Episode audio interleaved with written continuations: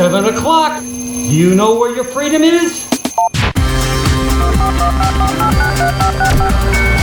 Welcome to another edition of Turn Up the Night with Kenny Pick. What you're about to see is nothing short of a miracle. So revolutionary that at this point in time, there is nothing else like it anywhere. Now, you may ask yourself, how is this possible?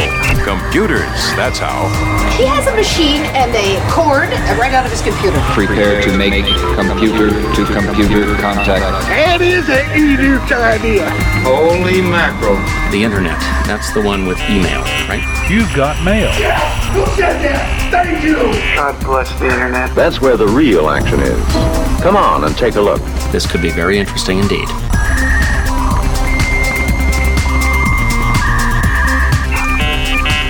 Welcome to the Tuesday edition of Turn Up the Night with Kenny Pick, broadcasting live on IndieMediaWeekly.com worldwide, and I have found another reason why I hate Donald J. Trump, and it's because he's making me talk about sports way more than I want to.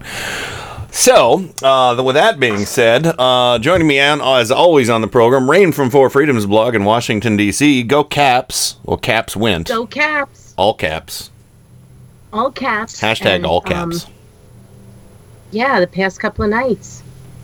It was, seeing all the red in D.C. was awesome. This show was kind of meant as a thing for me to completely escape from sports, but I can't do it. Sorry. Ken. It's okay, and I won't begrudge anybody for their love of sports. And somebody who does also love sports, filling in for another sports lover, Joe Santorsa. He's off tonight, but my sister from another mister, Kat from Columbus, Ohio, avid sports fan here. Welcome to the show. Thanks for filling in.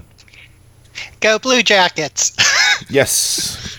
Go all kinds of wardrobe items. And go Cavs. Yes.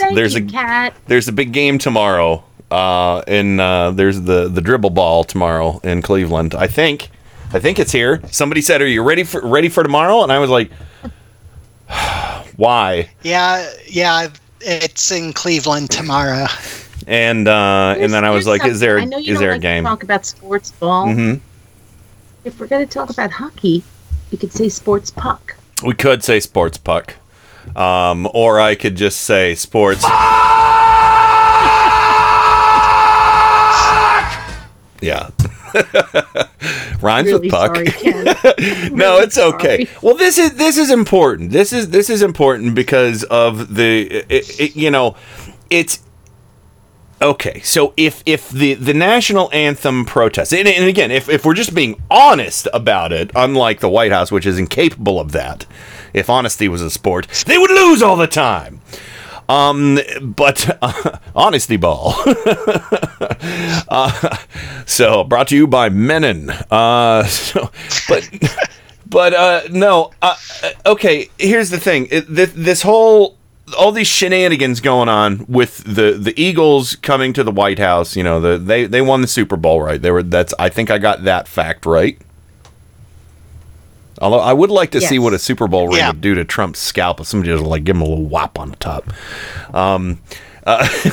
Super Bowl ring, something Trump will never own, nor I. Actually, he does. Oh, did he steal it? No, it was given to him by Bob Kraft, the owner of the... No, actually, Bob Kraft gave it to him, and he gave it to Putin. Oh, dear God. Oh, dear Lord. And Putin never returned it because he didn't understand that it was just something that was let to Trump and not Trump's to give away. Oh. Can't do it. But he did. So, you know where... He did have...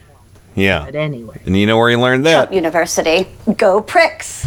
So, okay. So we all have a basic understanding of why some NFL players kneel during the national anthem. Because we're smart and we use our brains and we understand what injustice is going on in this country. And that is because African-American men and some African-American women are dying unjustly at the hands of police officers. Every white mass shooter in this country, if he doesn't blow his brains out, he's taken into custody and bought McDonald's or Burger King, But if you are unarmed and, selling cigarettes on the corner or just legally armed in your car and not being a threat like Philando Castile, you can just be, gunned down willy-nilly. And that's why people are protesting. That's why people are protesting and kneeling during the National Anthem. And of course, everybody knows this. Certain players, I don't remember exactly who, have said they've spoken to people in the armed services, and they say that, you know, that's a respectful way to protest, is to take a knee. Much like in prayer. That was actually told to Colin Kaepernick. Yeah, there we go. After he sat on the bench. And that's much like prayer, because, well, hey, Fox News decided to take a picture out of context of the Eagles taking a knee in a prayer, a pregame prayer that was well before the National Anthem, and claimed that they were kneeling. And the fact is, nobody in any of those games knelt during the National Anthem. Nobody from the Eagles did. So there are so many layers to this fucked up white trash lie out of the White House about the Eagles and other football players that I have so much audio on this, I really don't even know where to begin. But it's and I guess we should probably just start at the worst place possible, and that would be Sarah Huckabee Sanders. Because, you know, she's the mistress. Again, she totally gave up that smoky eye. Maybe it's lies. Yeah, but, you know, here, we'll set her up here. Maybe she's born with it. Maybe it's lies. It's probably lies. Oh, it's definitely lies.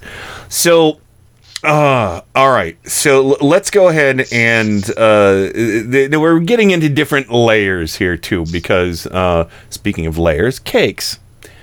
And I want to start off with this one. This starts with a question from Peter Alexander, because as most of you may know, the Supreme Court recently ruled in favor of a bigoted cake baker.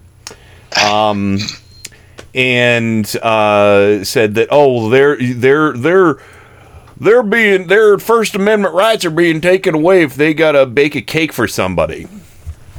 God damn it! I thought we were done with this shit, but of course we can't be. But so this is where it starts up, and of course, you know, this is gonna deviate a little bit, but we'll ease back into the Eagles thing because there's so much on this. But Peter Alexander is right to point out this hypocrisy to Sarah Huckabee Sanders. Here's clip one. Why are athletes' rights to express themselves freely any different than the bakers? When it comes to the bakers, we're pleased with the Supreme Court's decision. The First Amendment prohibits government discriminating against the basis of religious beliefs, and the Supreme Court rightly concluded that the Colorado Civil Rights Commission failed to show tolerance and respect for his religious beliefs.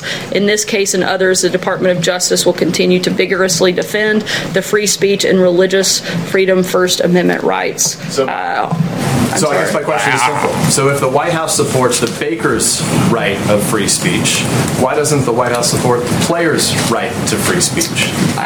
The president doesn't think that this is an issue simply of free speech. He thinks it's about respecting the men and women of our military. It's about respecting our national anthem, and it's about standing out of pride for that. I'm fairly certain there are probably some gay people in the military, some gays, lesbians, transgender individuals that maybe are being disrespected by this completely not oppressed baker. There's nothing in the Bible. Oh, God damn it. You're not baking cakes in church. Oh, no, exactly. And I have a friend who actually is from your neck of the woods, Kenny, from the Niles Holland area. And she's a lesbian. She's in the military. She got married to one of the other people in her unit. Right now, they're stationed in Colorado Springs. Yeah. What if they went to this guy for a cake? Sure. You know, and then Kim, the founder of our network, she was, you know, in the military. And, you know, this is, you know, I mean, there are tons, there are thousands of, you know, gay people serving in the military and trans individuals, too. And, you know, this is so insulting, Rain, that she said, well, The president doesn't see what the football players is doing as a free speech issue. He views it as being disrespectful. Yes. And what's interesting, there's I know that we're going to get into the cake story, if you don't mind me. I don't mean to. Oh, no, I want it. We're actually into the cake story right now. I know we're going to get into that, but, you know, Sarah actually, she was somewhat right, because that ruling was about the Colorado civil rights group. And the ruling, if you were going to, the ruling was a very micro ruling. It doesn't make it good. Well, Hold on. It doesn't make it good. But she was saying that this ruling, we stand with the ruling that the Supreme Court ruled against the Colorado civil rights thing. But then Sarah Sanders actually went on to say that that cake issue was a First Amendment issue. And she literally said that these people, these human beings, kneeling or wanting to kneel, it's not about their right to express and to protest. It's not about the First Amendment. She actually said the president thinks it's about respect. That is really authoritarian. Well, and there's no right to any sort of respect in the Constitution. There's a right to expression in the Constitution. Yeah, exactly. Yeah. And I had to laugh too when I heard. I couldn't even handle it. When I watched a Fox and Friends clip this morning about the Eagles, and they're like, "Oh, they disrespected the president." He's disrespecting every last one of us. Only the Trump cultists are so fucking stump dumb they can't figure it out. When they use that one picture today of an Eagles player kneeling, they tried to make it out to be that he was kneeling in protest, when that guy was actually kneeling to pray. Yes. Yeah.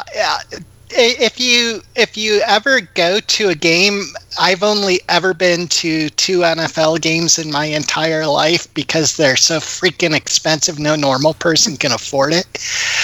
But if you watch, there will be groups of them that gather at midfield and in the end zones, and they'll all be taking a knee and praying as a group. Yeah. From both teams. I was going to just say that, Kat. It's both teams. Like, they get together in prayer. And, you know, if that's what they want to do, that's fine to me. Except it has to be noted, one of those teams is praying to the wrong god because they both can't win. There is that. You know, and to me, you know, again, taking a knee during the National Anthem, how's that different than prayer? That's silent contemplation. How is it different than prayer? That's a good point. You some of those players might actually be praying at that very moment. But it's not standing up and giving dear leaders approved salute. Mm. Well, so this is amazing. So the lies about this though, but yet are just, you know, again, the using propaganda against the players on Fox News to try and smear them. They had to go on air and apologize for it. And then, again, and saying, well, you know, all these crazy fundies out there who don't want to bake a cake because it'll secure their lot in one of the rings of hell. You know, well, that's their totally totes makes sense. First Amendment right.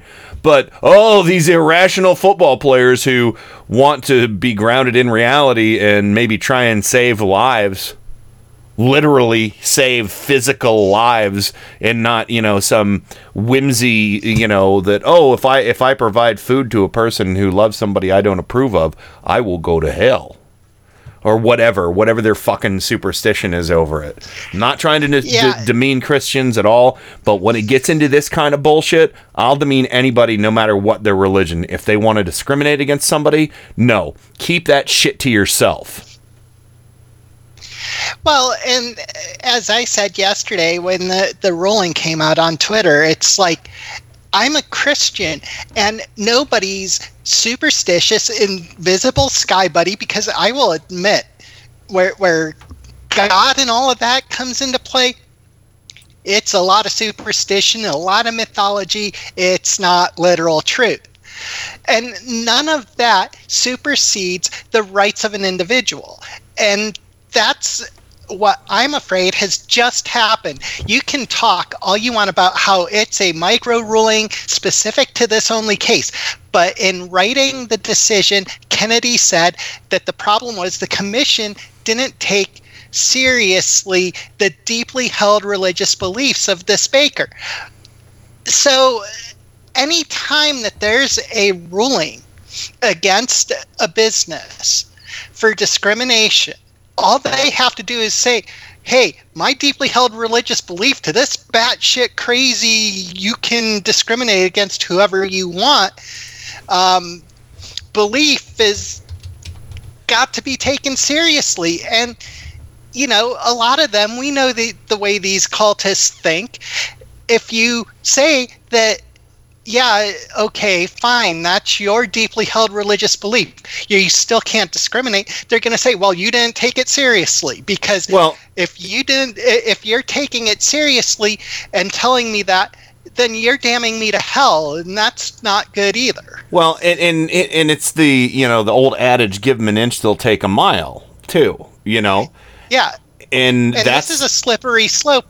This is a slippery slope that I see well greased. Yeah, absolutely. And Rain, to me, you know, what I've always said on this show is when everybody's like, oh, the left, you don't care if Muslims come in here and start Sharia law. And it's like, no, motherfucker, we're practicing on you.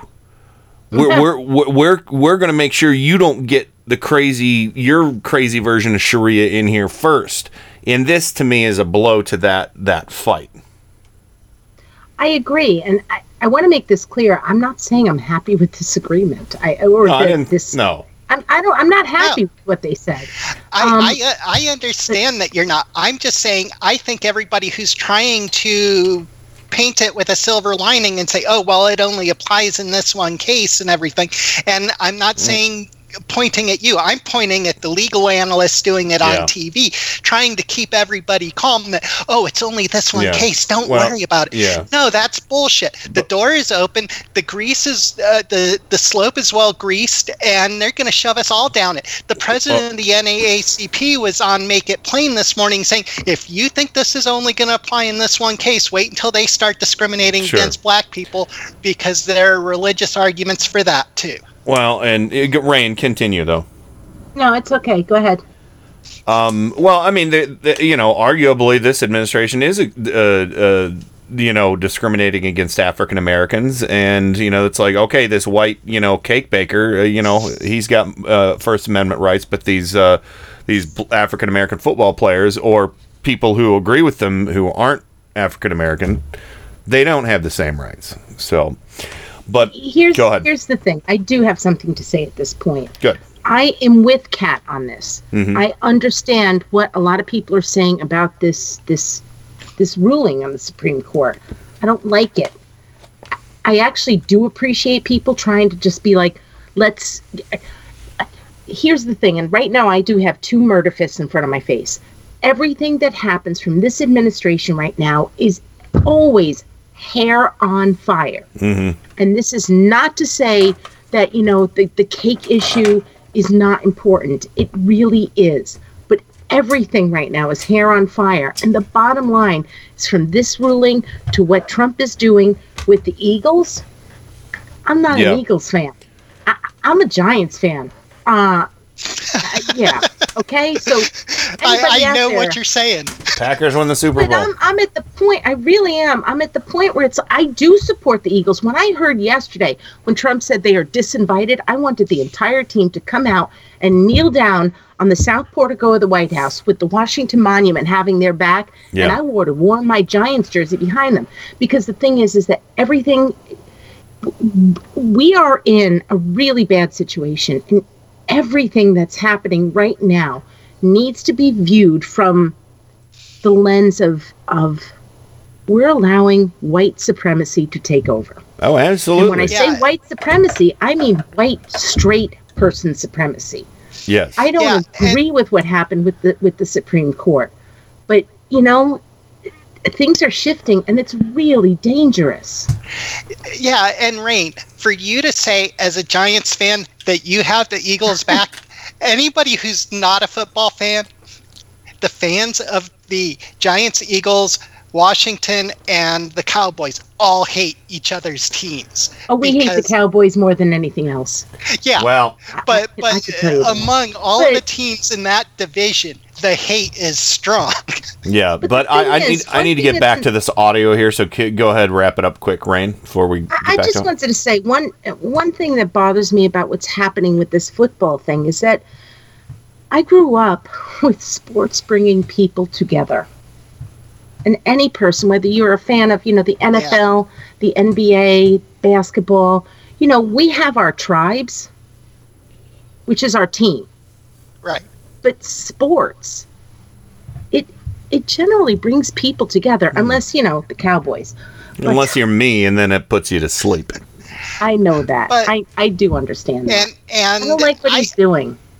I have friends within the Blue Jackets community who are Trumpers, and I roll my eyes when they post their Trumper bullshit online, but it's like, when it comes to hockey, we're together. Well, all right, I want to get to the next clip here. This is more from Peter Alexander from NBC, following up with Sarah Huckabee Sanders.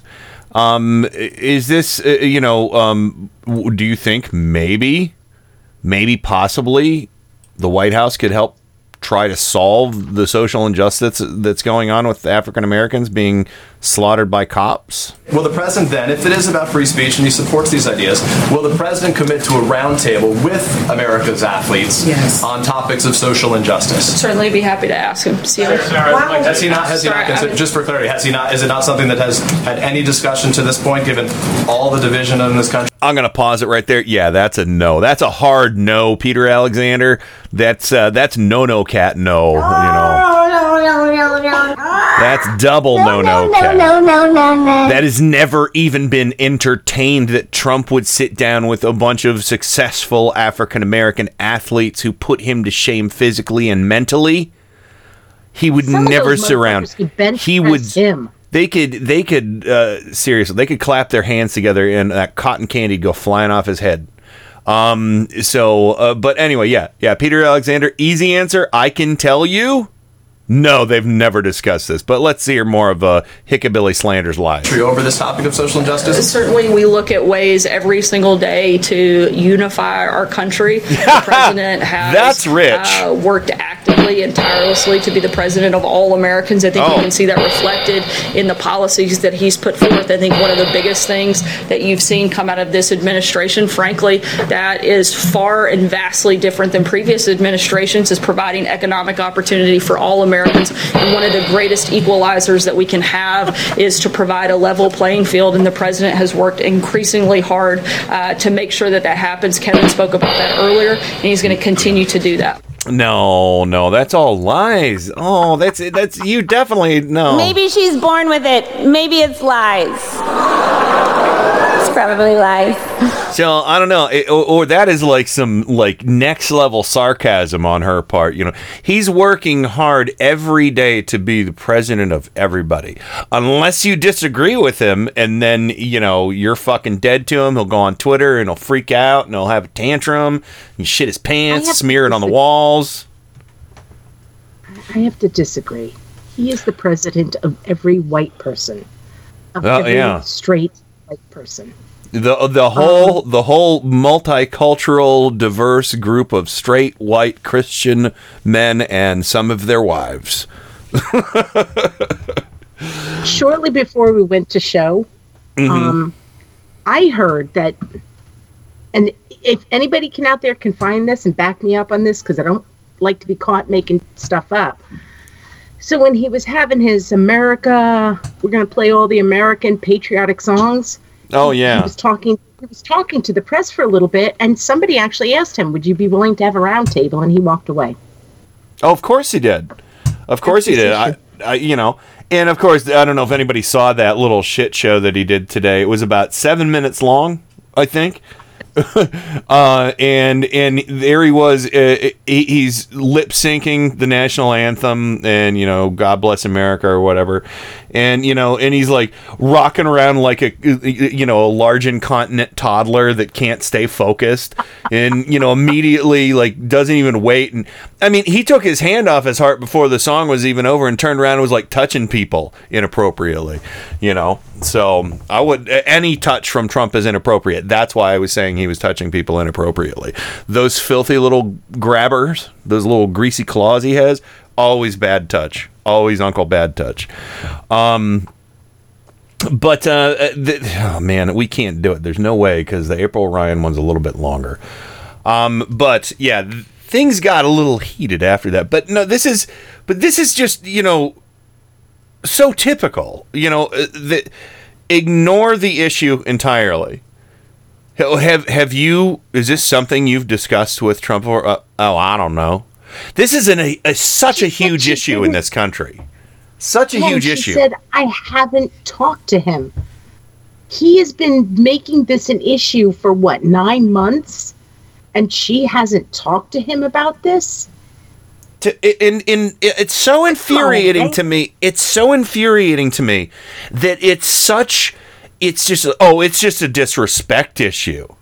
Well, tell us exactly. Okay, yeah, you think it's disrespectful. All right.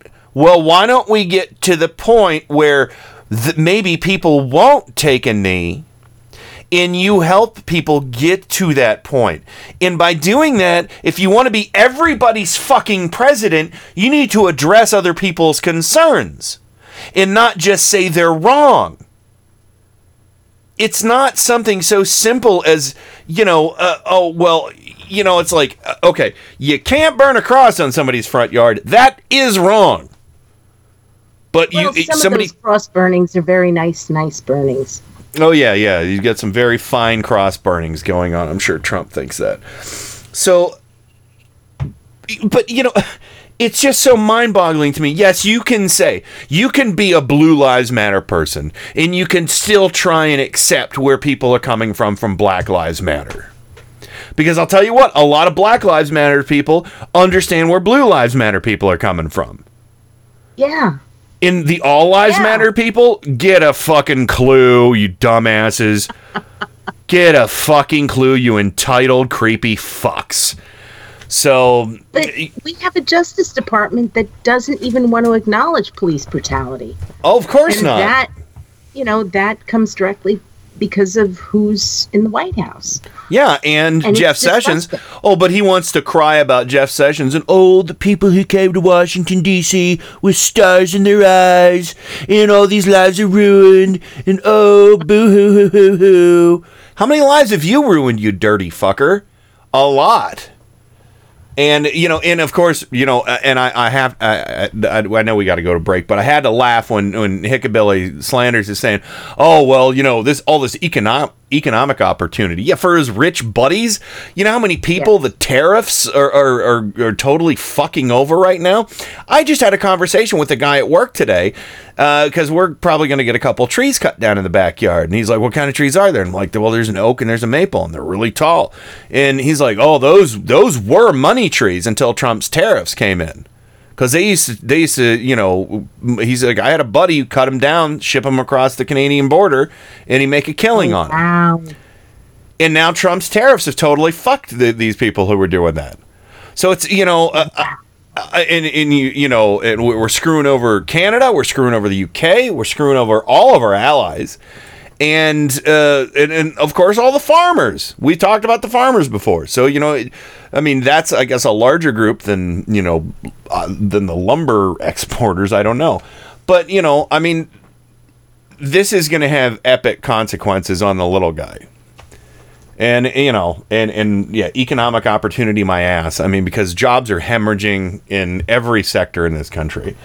And the minimal gains that we get are, I'm convinced it's a short-term fix. And you know, that another thing, Trump, you make me think about the economy way too fucking much. I never used to have to do this shit.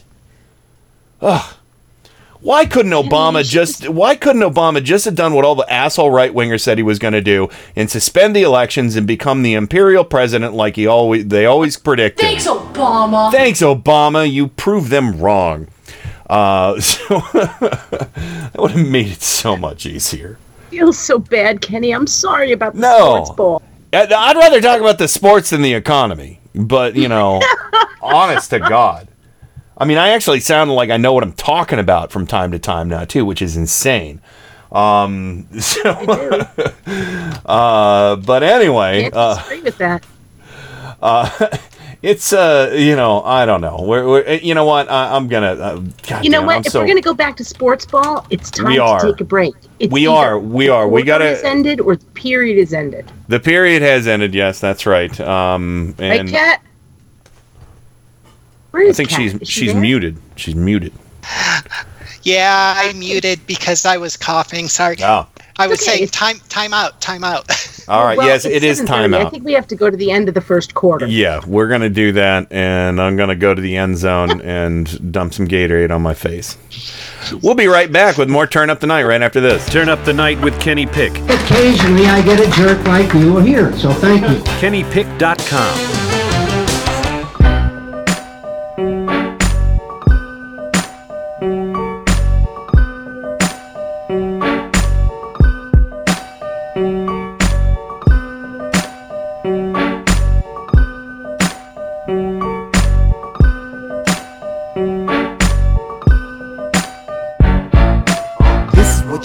When you living with stress, this is what you play to get shit off your chest. This is what you play when people got you fed up. This is what you play when you just don't give a fuck.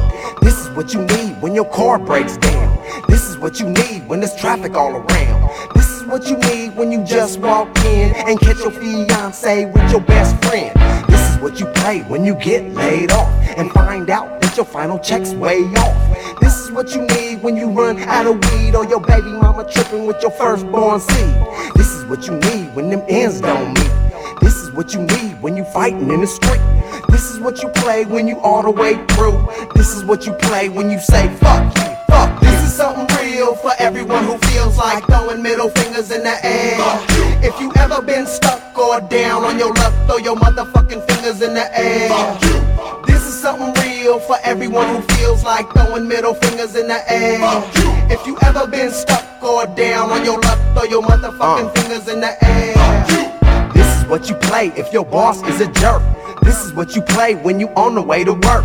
This is what you need when you come up shoulder or at the drive-thru when they fuck up your order. This is what you play when you waiting in line. This is what you play when people wasting your time.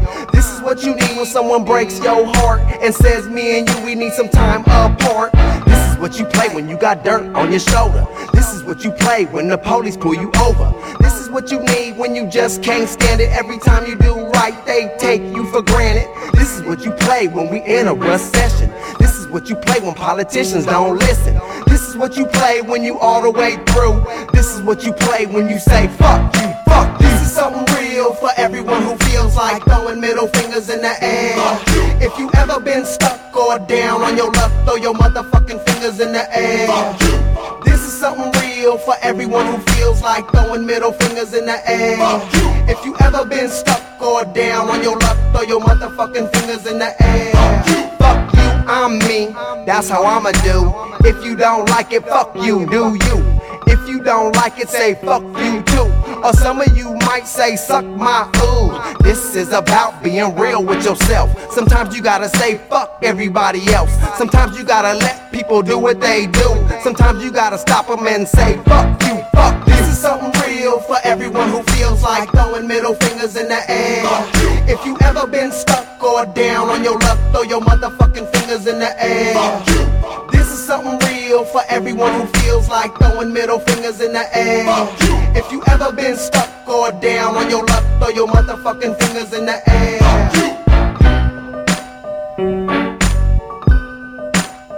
Fuck you.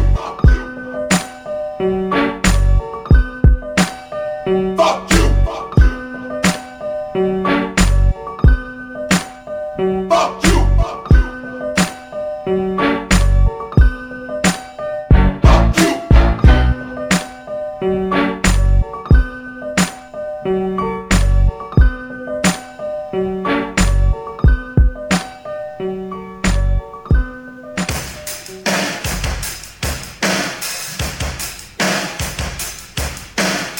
Hey, this is Brad Friedman from BradBlog.com and the Bradcast, heard right here on Indie Media Weekly.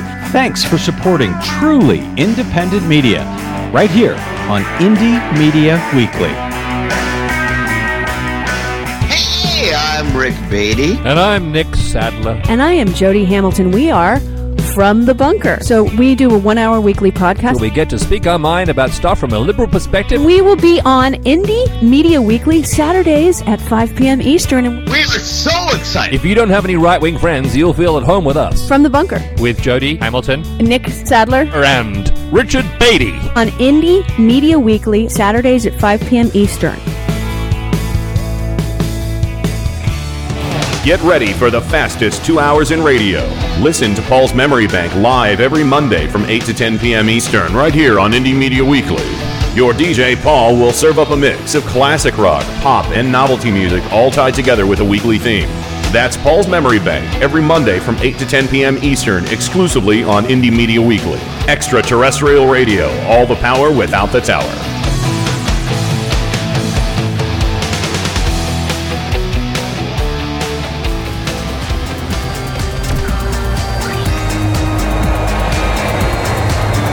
This is Stephanie Miller. You're listening to Turn Up the Night with Kenny Pick. Great Scott!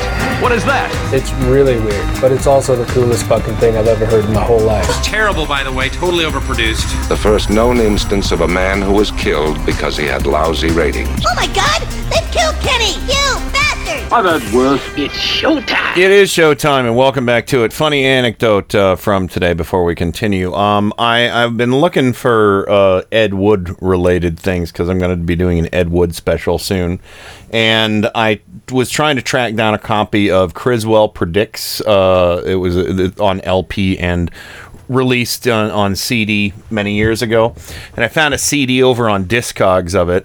And last night I submitted my information to the seller, and today I got the invoice for it, and right before the show I sent the payment, and then I got a notification on my phone, and it said, payment successfully sent to Gregg Turkington. And I thought to myself, Gregg Turkington, why the hell does that name sound so familiar? And I typed it into Google. It's the actor who plays Neil Hamburger. I bought a CD from Neil Hamburger, everybody, he's from L.A. and everything. It's got to be the same dude. And apparently he's a big fan of The Who, everybody. So, and he likes some oddball kind of loungy stuff too. No surprise there. But anyway, welcome back to the show. Rain from Four Freedoms blog. Do you know Neil Hamburger by chance? No. Okay. No, but I have kneeled before a hamburger. Have you? I've knelt on a hamburger. And only during the National Anthem do I kneel on hamburgers. So, yeah, there is good, that. Good padding on the knee, especially if it's like a triple. And hey, that's baseball. And of course, filling in for Joe tonight, Kat from Columbus, Ohio. Welcome back to the program. Thank you very much, Kenny. And I know that you're going to get to it, but at this point, I don't care who wins the NBA Finals, even though I'm a life in Ohio long Cavs fan. Yeah, I say go Golden State Warriors because it'll be less of a headache for me. I just feel bad. There won't be a so selfish people celebrating downtown. It's so selfish of me. Well, wait, so if it happens this year, and if the Cavs win, that means like the Republicans are going to be like, look, we won the inauguration again. Ugh. Yeah, really. Yeah, exactly. They'll show they'll have more street view pictures to recycle and reappropriate. So, all right. Bad for you, Ken. I'm sorry about you being forced into sports. It happens. It seems to it always happens the same time every year too. What's going on? You blame it on Trump. No, God's honest truth. It's Trump's fault. It is. Yep. It is. He's causing all these sports to happen. So, somebody's got to play him because he sure couldn't. So anyway, although Obama, he was good at dribble ball. Thanks, Obama. He was. So, all right. So here we go. This is Sarah Huckabee Sanders, and April Ryan could not be silenced, and I appreciate her for this. I'm going to give her a preemptive amen. Amen.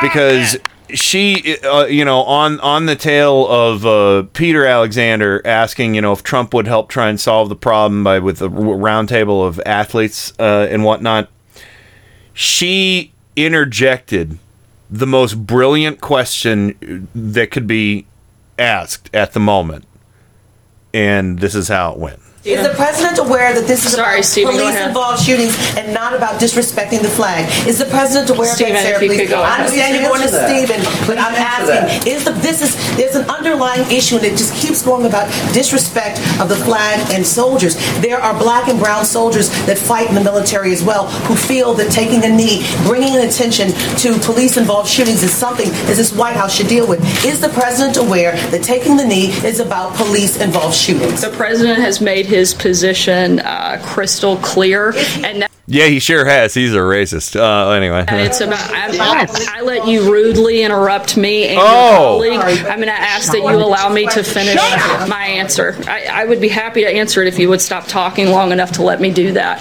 What the president has made his position crystal clear on this topic. He feels strongly that standing for our national anthem is something that we should do, something that matters to what makes our country special and unique and what sets us apart.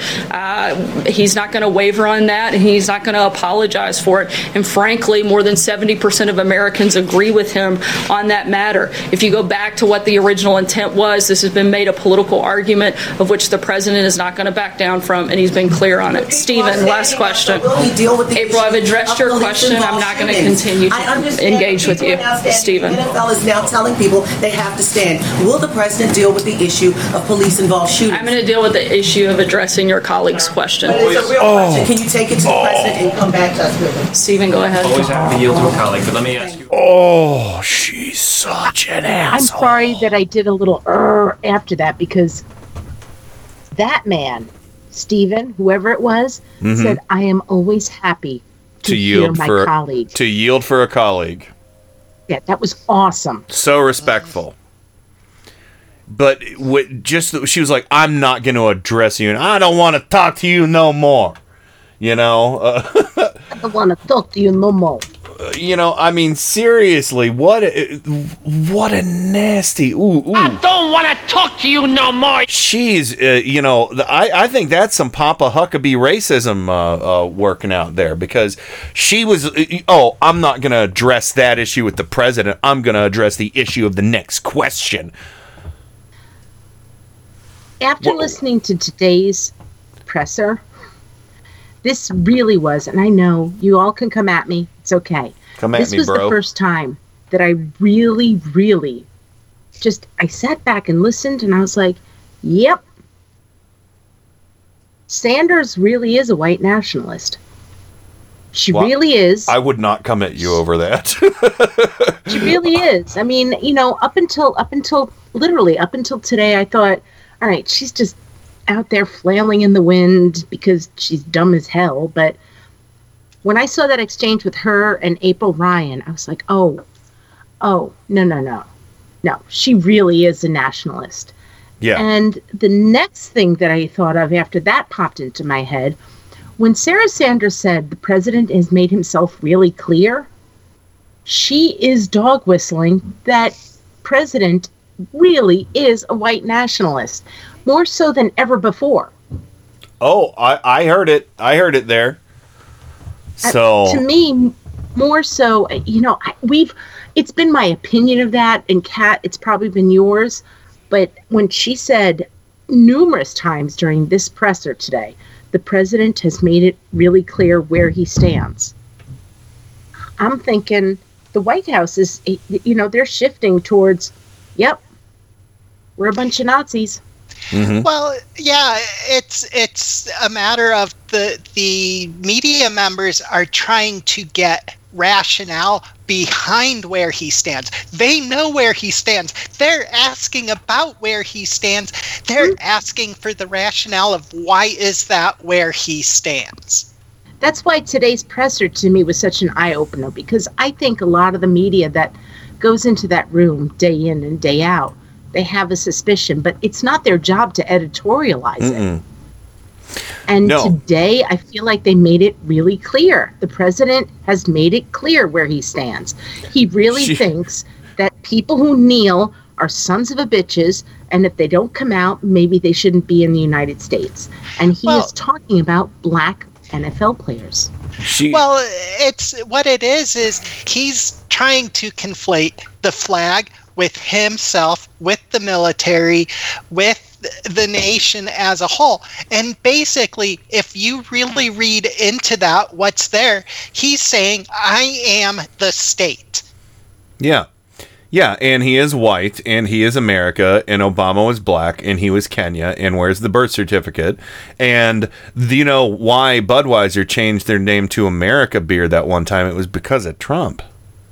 He really, truly thinks he has become the embodiment of America. He really, truly does, and his stump-dumb cultists believe that, too. And I apologize. I know some people have a hard time listening to Sarah Huckabee Sanders. I do have a fair amount of audio from her today, only because I think this is, again, like Rain said, this is a bullhorn. It's not a dog whistle. I'm surprised she didn't say, you know, the president has made it snow white, his opinion, instead of crystal clear, because that's almost kind of what I heard. It's like, you know... But this is from earlier. I think this is from earlier in the day. But this is her. The rationale for why the Eagles again, lies upon lies upon lies as to why the Eagles were disinvited to the White House. Right. Yes. This is just like pick a fucking lane, lady. And that is not a knock at women drivers, not at all. So, but no, it's like, you know, fucking pick a story and stick to it.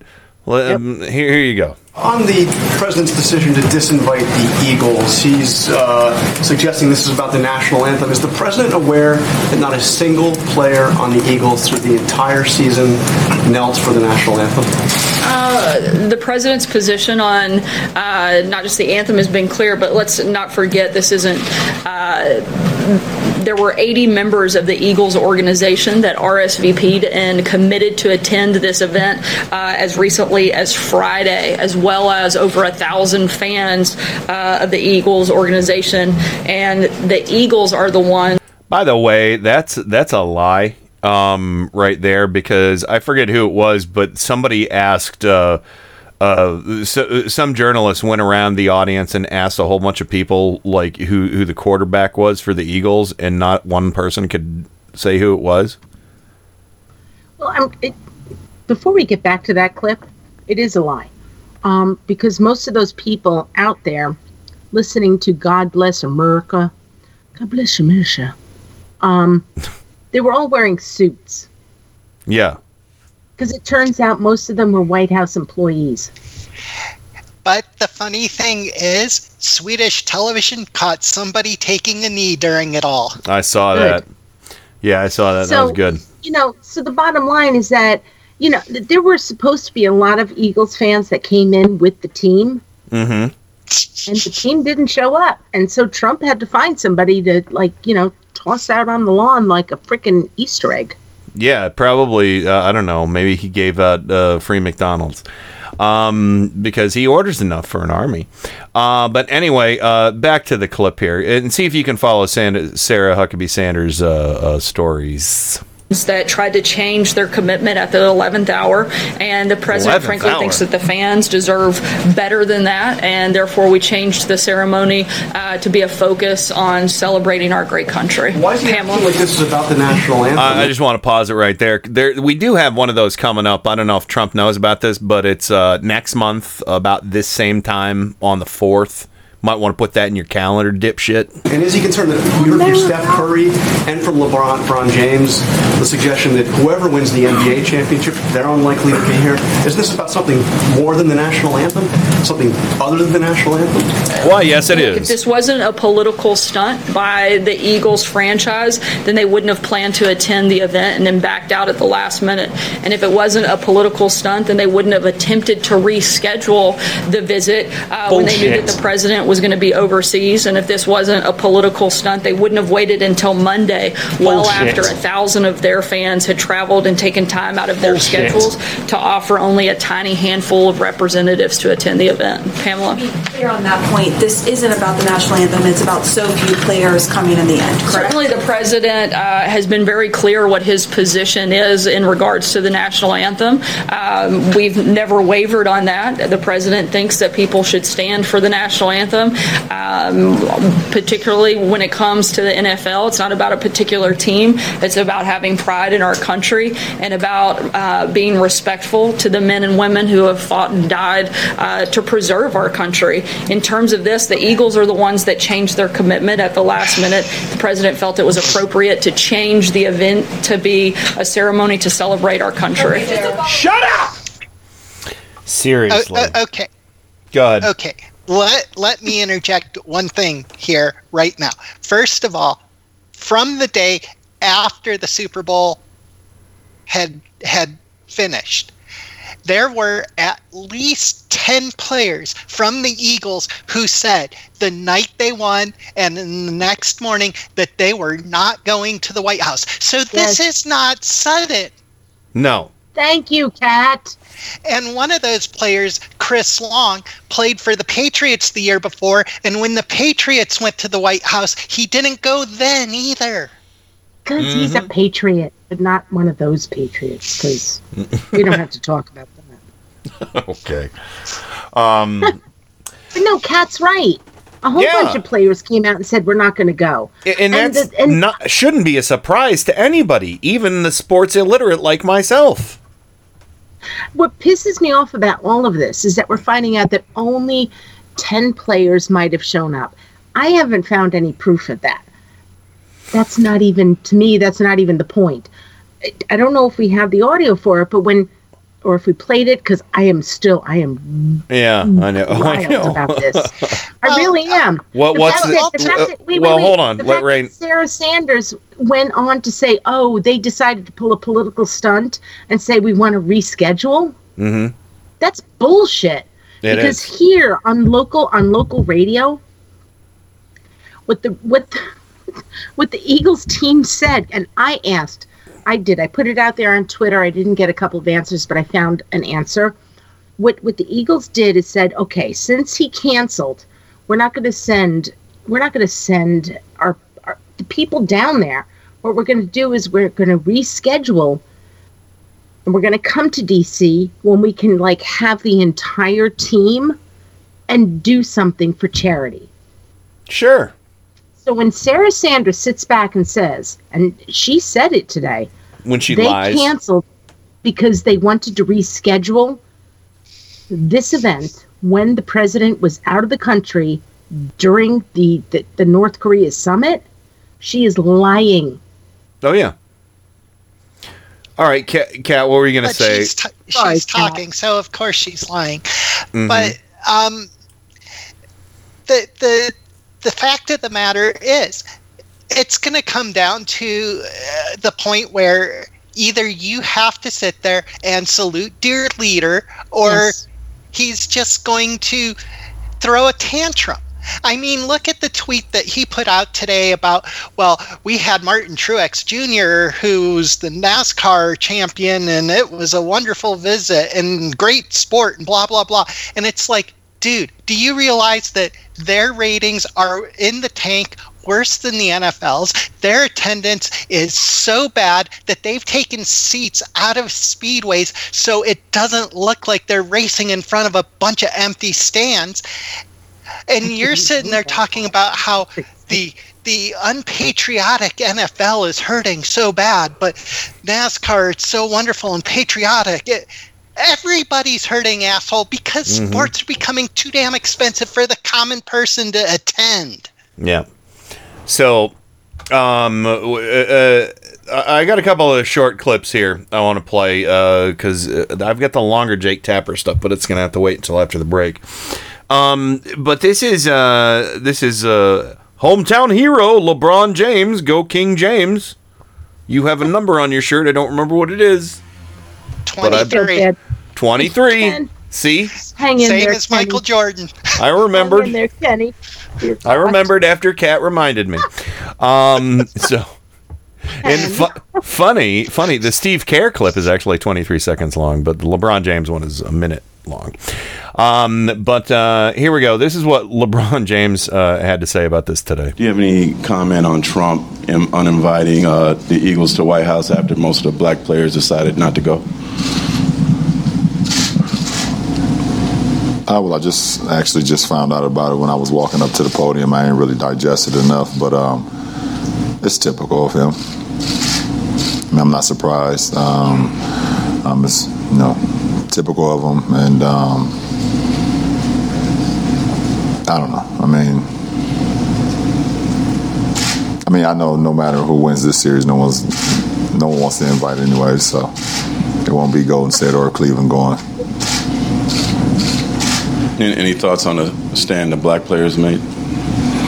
Well, I mean, listen, we have a lot of freedom in our country, and guys, men or female, have the right to do what they want to do, in a very respectful manner. And I think if they decided they don't want to go, then they have the right. Yeah. So, yeah. Go ahead. To me, that's a really important point. They have the right if they don't want to go. Yeah. The same with the Eagles. They do have the right. Mm-hmm. And so, to me, the fact that Trump was like, oh, well, they're exercising their right and there's only going to be 10 people behind me. Well, I don't want any of you. That is one of the biggest, pussiest. I shouldn't even say pussy, because pussies are strong and beautiful and lovely. It's cowardice. Yeah. So here is Adam's coming. Is Adam coming down on LeBron for saying I don't need no college? I said the same thing. Yeah, he is. I said the same thing. Look at me. I didn't go to college. So I turned my snoot up at that too, and I'm doing okay. So here's Steve Kerr from the Golden. The head coach of the Golden State Warriors. See, I was making Rain and Kat laugh before the show tonight because I was like, Rain was like, oh, you knew who he was, and I was like, well, I copied and pasted from the story into my clip description, so I didn't forget. I studied. I did my homework. But I don't need no college. I got the internet. Steve Kerr, Golden State Warriors head coach. It's not surprising. I think the president has made it pretty clear he's going to try to divide us, all of us in this country, for political gain. So it's just the way it is. I think we all look forward to the day when we can go back to just having a celebration of athletic achievement. Yeah, that was very thoughtful sentiment, even though I still don't like sports because of it. But I like him. He's got moxie. He's got chutzpah. So, yeah, and Kat, you imparted some trivia on me that Steve Kerr was at once a Cavaliers basketball man at one point. Yeah, in the late 80s or thereabout, when he first was out of college, he went to college at Arizona, and he played for the Cavaliers the first season or two he was in the NBA. Yeah. So there was a response from actual athletes. Yes, nobody is going. There was another clip, but it wasn't as nice and tight from a Golden State player who said, yeah, I share LeBron's sentiment. Neither team, whoever wins, isn't going to the White House. No invitation will be accepted. So guess what? Just save the taxpayers a few cents on a stamp. So, I know we have to go to break. I'm going to make this really quick. I am disgusted, and I mean this, that sports have become so with regard to this president, have become so political. It's gross. It's gross. There have been people who have said, I don't want to go to the White House because I don't like this president. That's fine. But when you have a president who says, oh, you all don't want to come see me? Well, then none of you can come see me. So nanny, boo-boo. Yeah, you don't want to kneel before the orange clown, then, none of you can come. So, yep, good point. But anyway, we'll talk about this more because we have a big, great piece from Jake Tapper from right before the show started tonight that we want to get to. Thank you, Rain, for finding me a quality one, since Raw Story can't seem to encode videos without hiccups and glitches in them. What is up, Raw Story? Mediaite fixed their problem. But anyway, we're going to hit the break. We'll be right back with lots more Turn Up the Night with me, Rain, and Kat right after this. Turn up the night! Yay.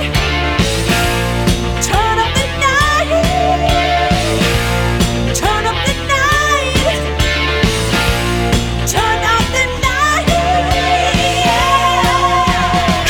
Up the Night with Kenny Pick.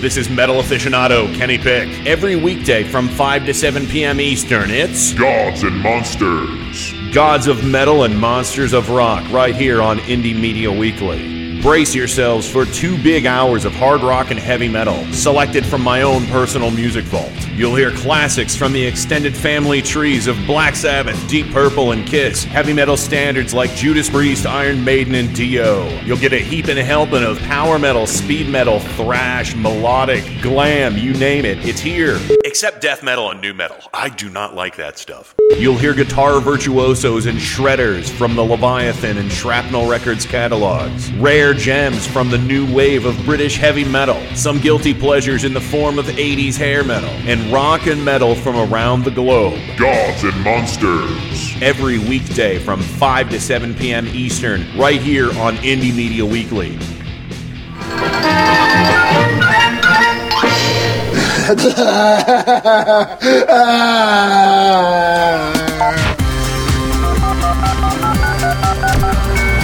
Welcome to another edition of Turn Up the Night with Kenny Pick.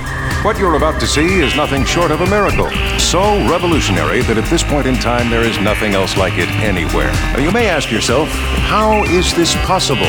Computers, that's how. He has a machine and a cord right out of his computer. Prepare to make computer-to-computer contact. That is an idiot idea. Holy mackerel. The internet, that's the one with email, right? You've got mail. Yeah, who said that? Thank you. God bless the internet. That's where the real action is. Come on and take a look. This could be very interesting indeed.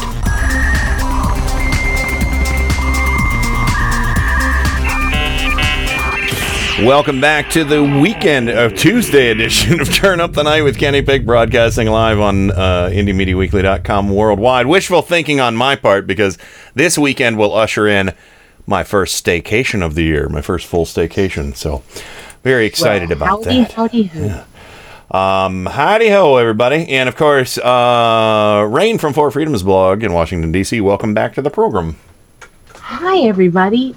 Yes, it's Tuesday, but it feels like a week.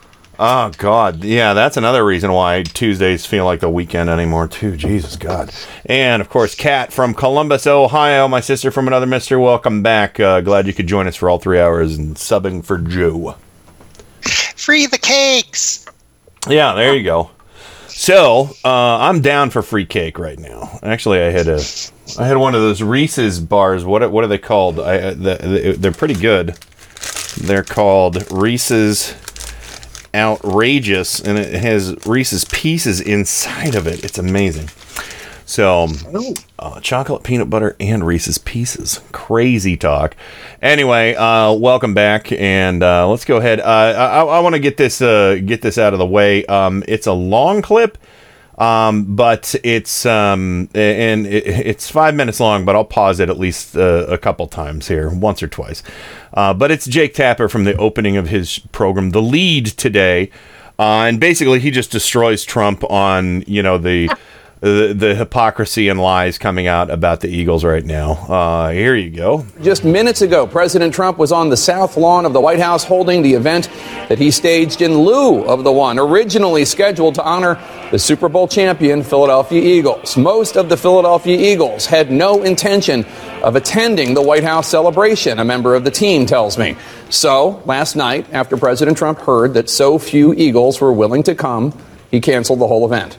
Mr. Trump then claimed that the Eagles were not attending because, quote, they disagree with their president because he insists that they proudly stand for the National Anthem, hand on heart, in honor of the great men and women of our military and the people of our country, unquote. Now, according to the member of the Eagles with whom I spoke, that claim by President Trump is a lie. This player tells me that not one Eagle cited the president's view on anthem protests when discussing the reasons they did not want to attend. And in point of fact, not once during the regular or postseason did any members of the Philadelphia Eagles kneel during the national anthem. Not once. Now, it's true that one player knelt during preseason, but he was cut. And team captain and safety Malcolm Jenkins did raise his fist several times during the anthem to protest racial inequality and police brutality. But Jenkins never knelt. Now, once the fact that none of the Eagles ever knelt was pointed out to President Trump, he tweeted, quote, staying in the locker room for the playing of our national anthem is as disrespectful to our country as kneeling. Sorry. Yeah. Okay. Trump knows less about sports than me. Because I even knew what team that was. That was the Steelers. I remember that story.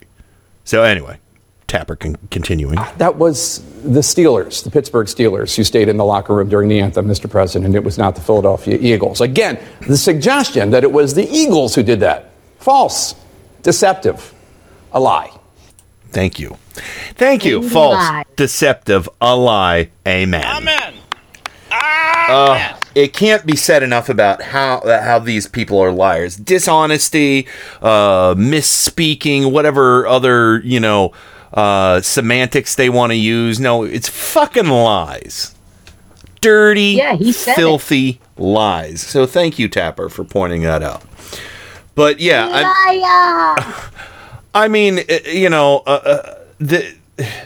okay, well, they knelt. No, they didn't kneel. Oh, well, they stayed in the locker. Oh, well, they didn't stay in the locker room. Again, pick a lie lane. Panther fist. Yeah.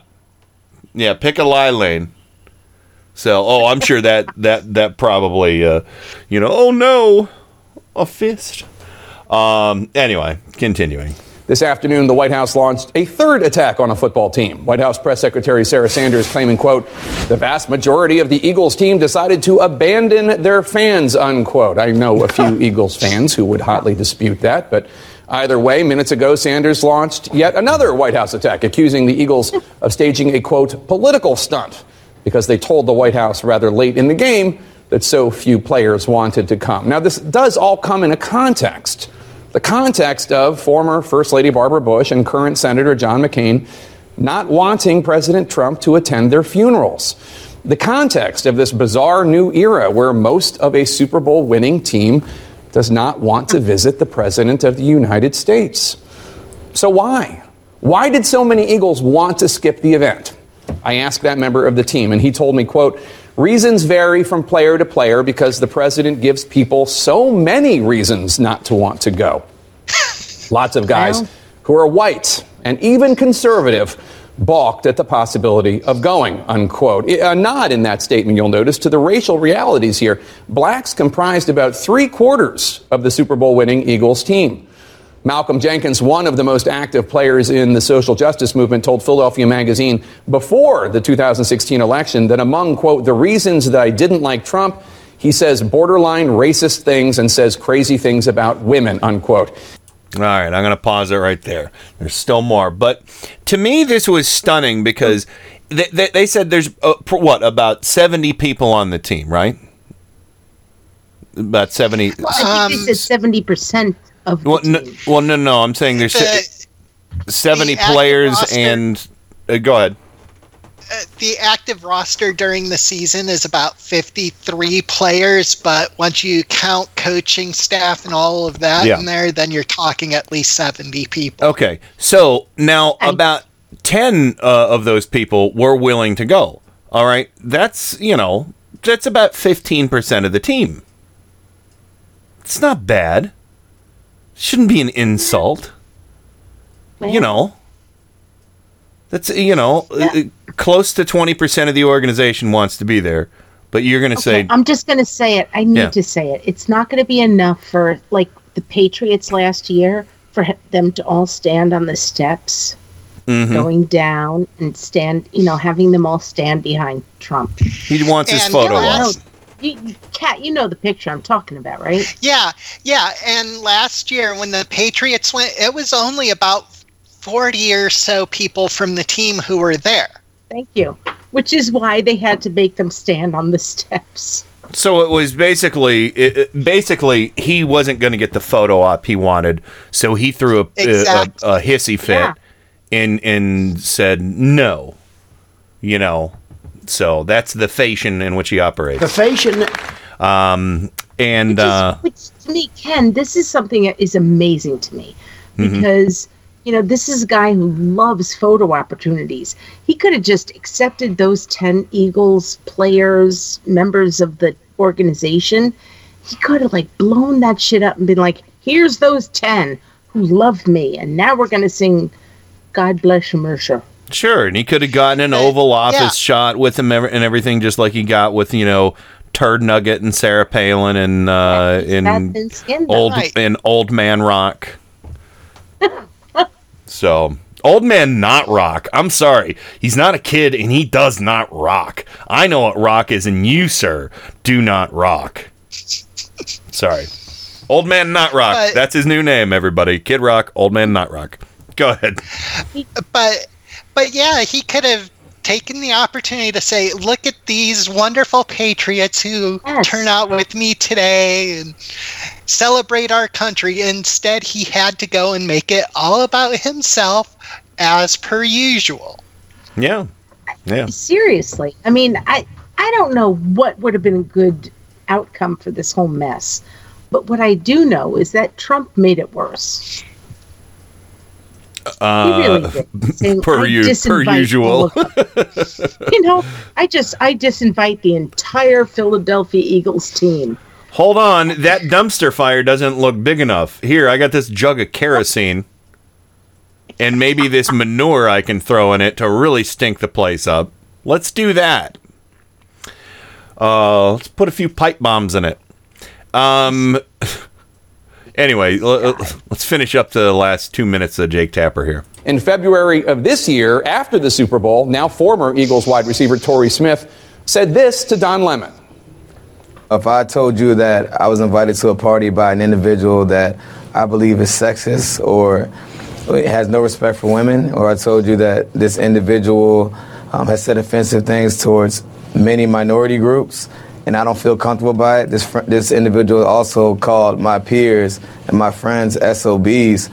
You would understand why I wouldn't want to go to that party. So why is it any different when this person has the title of President of the United States?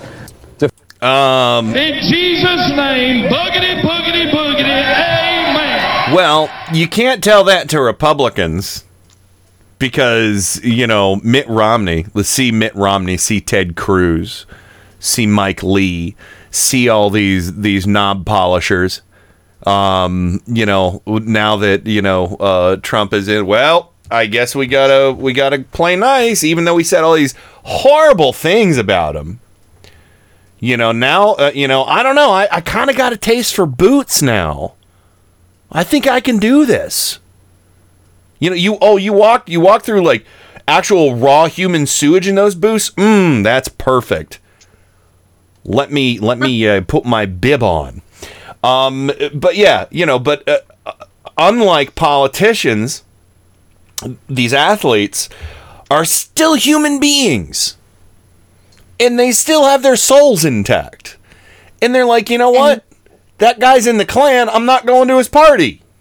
Yeah, and they're actually standing up with the resistance.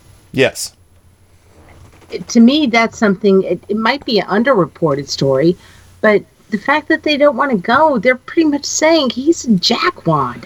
Yeah, and you know, I'll say this, too. I mean, I know, and Adam has a fair criticism. It's like, you know, yeah, maybe we should be admiring, sorcerers. Maybe we should be worshiping sorcerers and wizards of science and mathematicians and inventors. And I get that. I totally get that. But be grateful that the majority of these people who are, you know, highly respected and highly admired by the community at large have their souls intact. Be glad that LeBron James is out there saying to, you know, saying this, and that the young people that admire him might absorb a little bit of that and be like, hey, if this guy stinks to LeBron, he stinks to me, you know? So, but, you know, seriously, we should pay more respect to sorcerers. I don't know why I sorcerers. Well, and like I told Adam in response to that, we can admire athletes and scientists both. And sorcerers. You have people who are scientists who have been athletes, like Neil deGrasse Tyson. Sure. And I'm not 100% positive, but I'm pretty sure Sally Ride had been an athlete when she was in school as well. And mm-hmm. You know, I completely agree with you, Kat. But on the other hand, right now, in the world that we live in here today, yeah, athletes have a platform. Right. Unfortunately, way more than scientists and sorcerers. With the exception. And sorcery, yes. And witches. And I'm not saying that it's right that the athletes have such an outsized platform, but, you know, actors have an outsized platform in that regard as well. Yeah, it's not necessarily right or wrong, but the bottom line is, you know what? Support the platform that's out there. Yeah. Yeah, and you know, I'm not going to sit there and complain that George Clooney gets all of this attention for the things he does because he's only an actor and we should be admiring authors instead. He's also a sorcerer, though. He's not just an actor, he's also a sorcerer. Well, to look that young at his age, I'm sure. Yes, it takes a little witchcraft. The point that I hope we're all in agreement is that, you know what? Yes, we should have more scientists out there on the front lines, but this is not the world that we live in right now. Yeah. All right. Back to the Jake Tapper clip. We got about a minute left here. Defensive end Chris Long was raised in Charlottesville, Virginia. He expressed horror at President Trump's response to the Nazis and white supremacists who marched there, tweeting, quote, "The lack of condemnation of said groups is either a calculated omission to pander to an ugly corner of our country, or he agrees with those folks," unquote. He has long opposed any White House visit. My son grows up, and I believe the legacy of our president is going to be what it is. I don't want him to say, hey, Dad, why'd you go when you knew the right thing was to not go? Now, the Eagles, who are on the record about their issues with the president, they've made it clear that they believe President Trump seeks to divide, not to unite the American people. In the interest of full disclosure, I should tell you, if you don't already know, I'm from Philly. I'm a huge fan of the Eagles, all of them. The ones who wanted to go to the White House and the ones who didn't want to go to the White House. But far more than being a fan of any sports team, I am a huge fan of the truth. When you look at this controversy, when you look at the president lying about the Eagles taking a knee during the anthem, when you look at falsely suggesting the Eagles stayed in the locker room, when you look at the White House press secretary paid with your tax dollars attacking the team over and over, ask yourself, when members of the Philadelphia Eagles say the president seeks to divide us, are they wrong? No, they're not. They're totally right. And Jake Tapper. In Jesus' name, boogity, boogity, boogity, amen. There you go.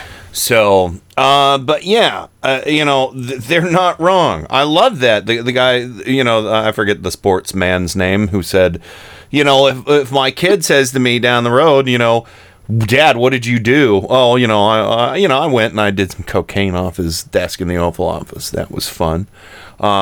I don't have facts to back that up. That's what Trump does. I don't have facts to back this up. But a lot of people are saying that Trump does cocaine in the Oval Office. That's why he sniffles so much. Many people. Many people are saying? There have been reports. All I know is what I read on the internet. All of those things Trump has said. I'll have to check with him and get back to you on that. Oh yeah. God bless Jake Tapper. God bless him. God bless you. God bless. I really do. I love what Tapper said. I love the fact that he said that and made it clear that he's an Eagles fan. Mm-hmm. But full disclosure. He brought it out there. This is a whole hot damn mess. I'll tell you what. You know, I got really pissed off many, many times, and I've said this plenty of times on the show. I've gotten really pissed off at Jake Tapper for what I thought was him going unfairly after President Obama. But damn it, I'll tell you what. You know, I look forward to disagreeing with him about, you know, how he feels about a president that I admire, you know? Well, and the thing is, he may have taken... Why he likes the Eagles. Because the Eagles, really? But go on, Cap. I'm sorry. And, you know, maybe Tapper was a little bit harsher on Obama than you might have liked for him to be. But at least it was never a situation where Tapper had to call Obama a liar. Yeah. That's true. That's absolutely true. He really did. He called Trump a liar. Yeah. And we don't get that a lot from our media right now for many reasons. But he did. He called him a liar. Yeah, absolutely. So big takeaway. That's a really big takeaway. Yeah. Well, I'll tell you what. Let's go ahead and go to break a little bit early. We're probably going to have to shift gears because we've been talking about this in the entire show for the most part. But we got some other interesting little tidbits in there. I got a little bit of education on sports. What football looks like, right? Yes. That's the brown one, right? Yeah. Brown, okay. Pointy ends. Yeah, okay, gotcha. Kind of looks like a... White laces. Yeah, yep. And the white laces are about 30% of the ball. Does that mean... if it has white laces in it, does that mean that the football is a skinhead? Oh, no. Damn it, Kenny. Because, you know, that's what skinheads do. Unfortunately, I know more about skinheads than sports. Oh, God, what's wrong with me? So only because I got totally beaten nearly to death by two of them. So it's good to know your enemy. Sports people aren't my enemies. Skinheads or footballs? Skinheads. Skinheads are my enemies. Oh, okay. I'd like to use their heads as footballs. But that probably be way too light. So anyway, we're going to go ahead and run to the break. Green News Report coming up. We'll see what other trouble we can get in here tonight. And I don't know. I just keep talking. I should hit a button. Turn Up the Night with Kenny Pick. So new and different, it won first prize at the International Inventors Exposition. KennyPick.com. It's Tuesday, June 5, 2018. Lifting the restrictions on clean, very clean coal. We're going to put the miners back to work. Trump administration moves toward unprecedented bailout of failing coal plants. What we're seeing with this decision here is that it's given the lie to the idea that the Trudeau government is really serious about tackling climate change. Canada's prime minister nationalizes controversial tar sands pipeline. New renewable electricity surpasses new fossil fuel generation. Plus, G7 nations subsidize fossil fuels to the tune of $100 billion a year, despite pledges. All of those stories and more straight ahead. From BradBlog.com, I'm Brad Friedman. And I'm Desi Doyen. Stand by for 6 minutes of independent green news, politics, analysis, and snarky comment. This guy could tweet about the Hawaii volcano. Would he make it about him? I'm orange and gassy. Where's my headline? This is your Green News Report. I'm gonna soak up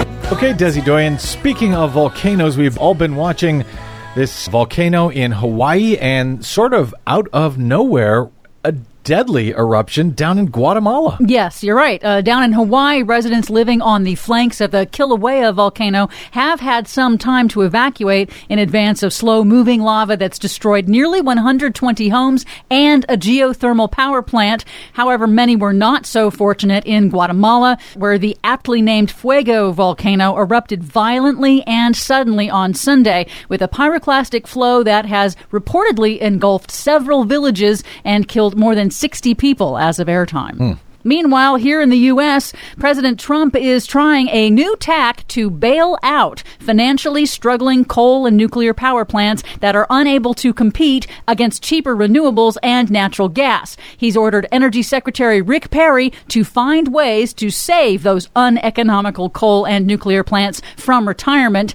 And now a leaked administration proposal calls for asserting emergency federal powers to force grid operators to purchase electricity from coal-fired power plants, regardless of the cost, under the pretense of national energy security. It would be an unprecedented intervention into U.S. energy markets that would raise rates on consumers and increase air pollution. And for those of you who forgot, this would also be the government picking winners and losers, specifically picking coal and nuclear as the winners and everyone else apparently as the losers. Yep, and of that new proposal, the nation's largest grid operator, PJM Interconnection, said in a statement, quote, "There is no such need for any such drastic action," and warned that this kind of federal intervention would be damaging to the markets and costly to consumers. And this is not necessarily going through. This is a draft plan from the Trump administration. They still have yet to announce officially this notion under national security measures. Yes, it's still just a draft. We'll see if it stays that way.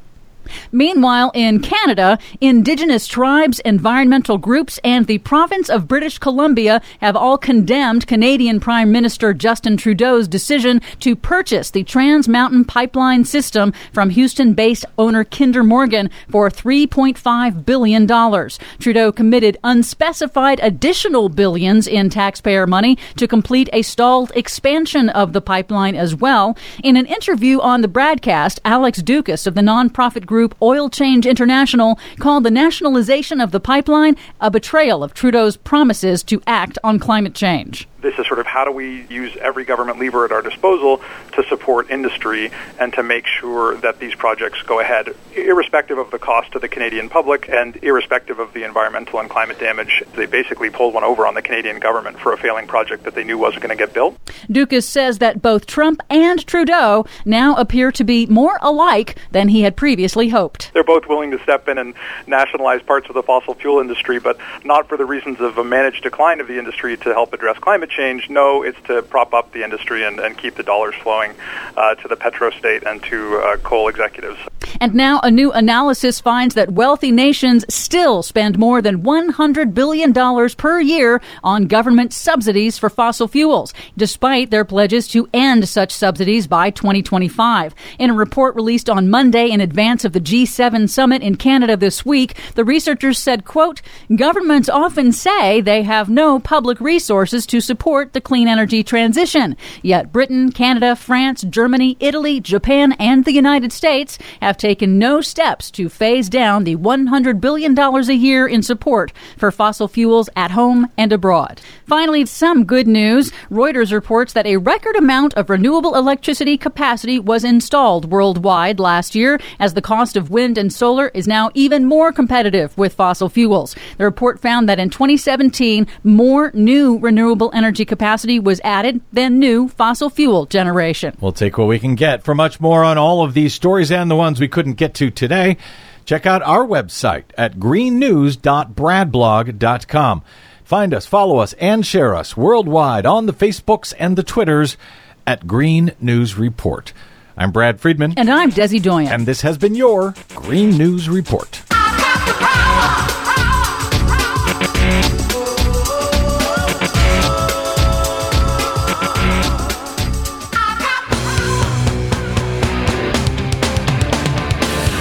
This is Indie Media Weekly, Extraterrestrial Radio, all the power without the tower.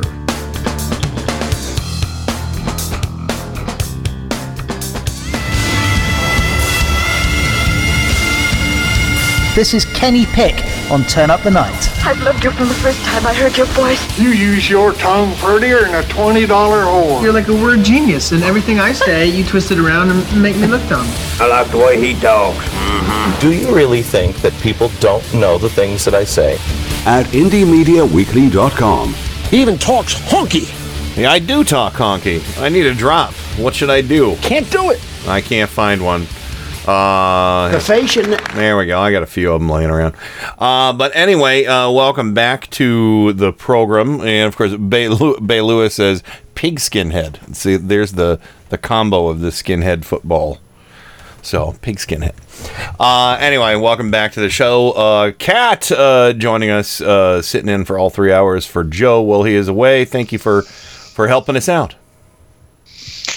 You're welcome. And we do have some early New Jersey primary results. Yeah. Anything good?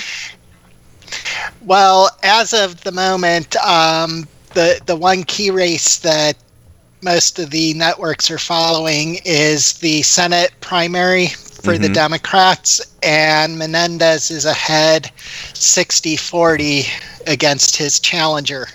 Yeah, Bob Menendez. Yes.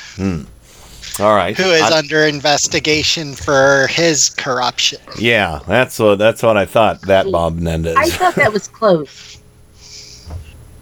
Well, they've only got 39 out of over 6,300 precincts counted, so it's like I said, early. Yeah. All right, and also joining us on the program, the one and only Rain from Four Freedoms blog, Washington, D.C. Welcome back, my friend. Hello. Hello. Hello, hello, hello. Excellent. So, and I don't know if we have any birthdays out there or not. The Sousa's was Sunday, and it's only right, you know, we double up on people's birthday boners when it's only a couple days away. We still got some more presents rolling in for the Sousa, but I got her some very cool stuff, some knitting stuff. A ball, I think it's a ball. See, now it's going to be like talking about sports again. I'm talking about knitting. I think it's a ball winder. And you just don't like balls. A ball winder, bowl. It's a little. It has a crank, and you put your yarn on it, and it puts it into a ball. I helped her with it the other day, and some needles and a lot of other fun stuff. Some paint. Seriously, I ordered her like 40 things. So, but yeah, so and I think she had a good time. But you know, we do birthday month, so we're going to do lots of fun things for our birthdays because we're both June babies, both Geminis. The four of us get along just fine. Hey, I hate that joke. That's such a dad joke, and I'm not a dad. But yeah, so, well, I'm a cat dad. My cats love my jokes, I gotta say. They always look approvingly at me every time I tell them a joke. They don't laugh, but I know they're laughing in their hearts. But anyway, yeah, so I feel like doing name calling tonight, so we're going to go ahead and do name calling right now. All right, let's get straight to the biscuits. All right.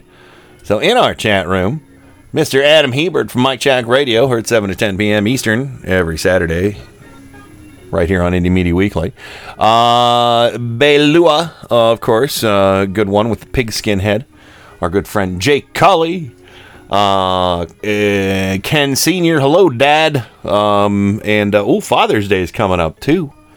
The things that I will buy. I don't know. It's probably going to be a gift card. So, I mean, I'm just going to be honest. You know, it's like, who doesn't want free money to spend on what they want? Because dads like me, I have everything I need. I have everything I want. I don't know what I want until I see it, you know? So, unless there was something I knew of for sure. I offered to buy him an electric mower. But he said, nah, I like the one that I have. Living on Long Island is with us as well. Oh, hey, Miles in South Florida is in the chat. That means Michelle can't be far behind. I know she's been having sinus issues and stuff, and so have I this week. Oh, it was so rough this morning. So hang in there. And of course, Moonmare is out there. Moonmare's not the biggest fan of the audio that I play on the program. So don't worry. Coming up, since my birthday is around the corner, I think my birthday is on Friday this year. Is it not? Because I think on what I'm going to do, yeah, Friday the 15th, that's my actual birthday. We're going to talk about whatever I want to talk about. Whatever. And it's probably not going to be politics, unless it's just so mind-meltingly important that it has to be done. But it's literally on my birthday, so maybe not. President. I wish President was in the White House. Wouldn't that be nice? Theo JW sent me a great video of somebody. There were some crazy Christians. I think they were out in the Portland area. These fundies were out there with bullhorns and loudspeakers, going, oh, you're going to go to hell, blah, blah, blah. And this guy came through playing the Star Wars theme on bagpipes and really loud, and it was great. The audio for it was a little obnoxious, so I didn't record it for the show, but it's worth seeing the video. Of course, Tim Corrimal from the Tim Corrimal Show is here. And Trojan Rabbit, Paul's Memory Bank, can be heard every Monday from 8 p.m. Eastern to 10 p.m. Eastern. And let me see. Oh, and that's right. Oh, hey, Tim, I'm gonna delete your comment, Tim. I don't want Dad to see that. Sorry. Tim, no offense that I deleted your comment. That's a good idea, and I want to surprise Dad. So, but yes, because I did talk about that on Tim's show the other day. Sorry, I got all awkward. I'm trying to hide present ideas. Birthdays, the Sues. Let me see. Theo says, hey, I got my birthday present on Saturday, first open cockpit flying time in 36 years. I loved it and felt amazingly at home. So, good for you. So when's Theo's birthday? Is it, I don't know. So did we already give Theo his birthday boner the other day? Rain, do you remember that? Remember. Anyway, well, whatever. Theo and the Sues, here you go. Boehner's got something for you. This is your birthday song. It doesn't last too long. Hey, your birthday song. It doesn't last too long. Hey. Thank you, all dear friends, for coming to my birthday! The prettiest girl in Cleveland. Oh, I you know what else I got, Susan? And it's really cute. I got her like a Wednesday Addams dress, and it's not because of Sarah Huckabee Sanders. God, no, it's not because of her. But no, it's a really adorable black dress with like the white collar on it. And I got her a dress with the cosmos on it as well. So she doesn't know this, right? Yeah, she already got it. Her birthday was on Sunday. Oh, okay. Yeah. So Yeah, Rain, are you paying attention even? Maybe not. Never. I'm just kidding. Happy birthday, Suze. Yeah. So everybody says happy birthday, Suze. And let me see. Is she wearing the dress right now? No, not at the moment. I don't think so. I think she's wearing shorts and a t-shirt. So, what are you wearing? That's right. So anyway, we'll do open phones, 330-536-1466, 330-KEN, the number one, GOO. Something else that I need to mention as well is, and we're going to have promos for this, I swear. If it kills me, I'll have promos by this weekend. You've heard of Christmas in July. Everybody's heard of Christmas in July, right? Well... Something you've never... Oh, what's that, Kat? Oh, I was just agreeing. Yes, I've heard of Christmas in July. Everybody has.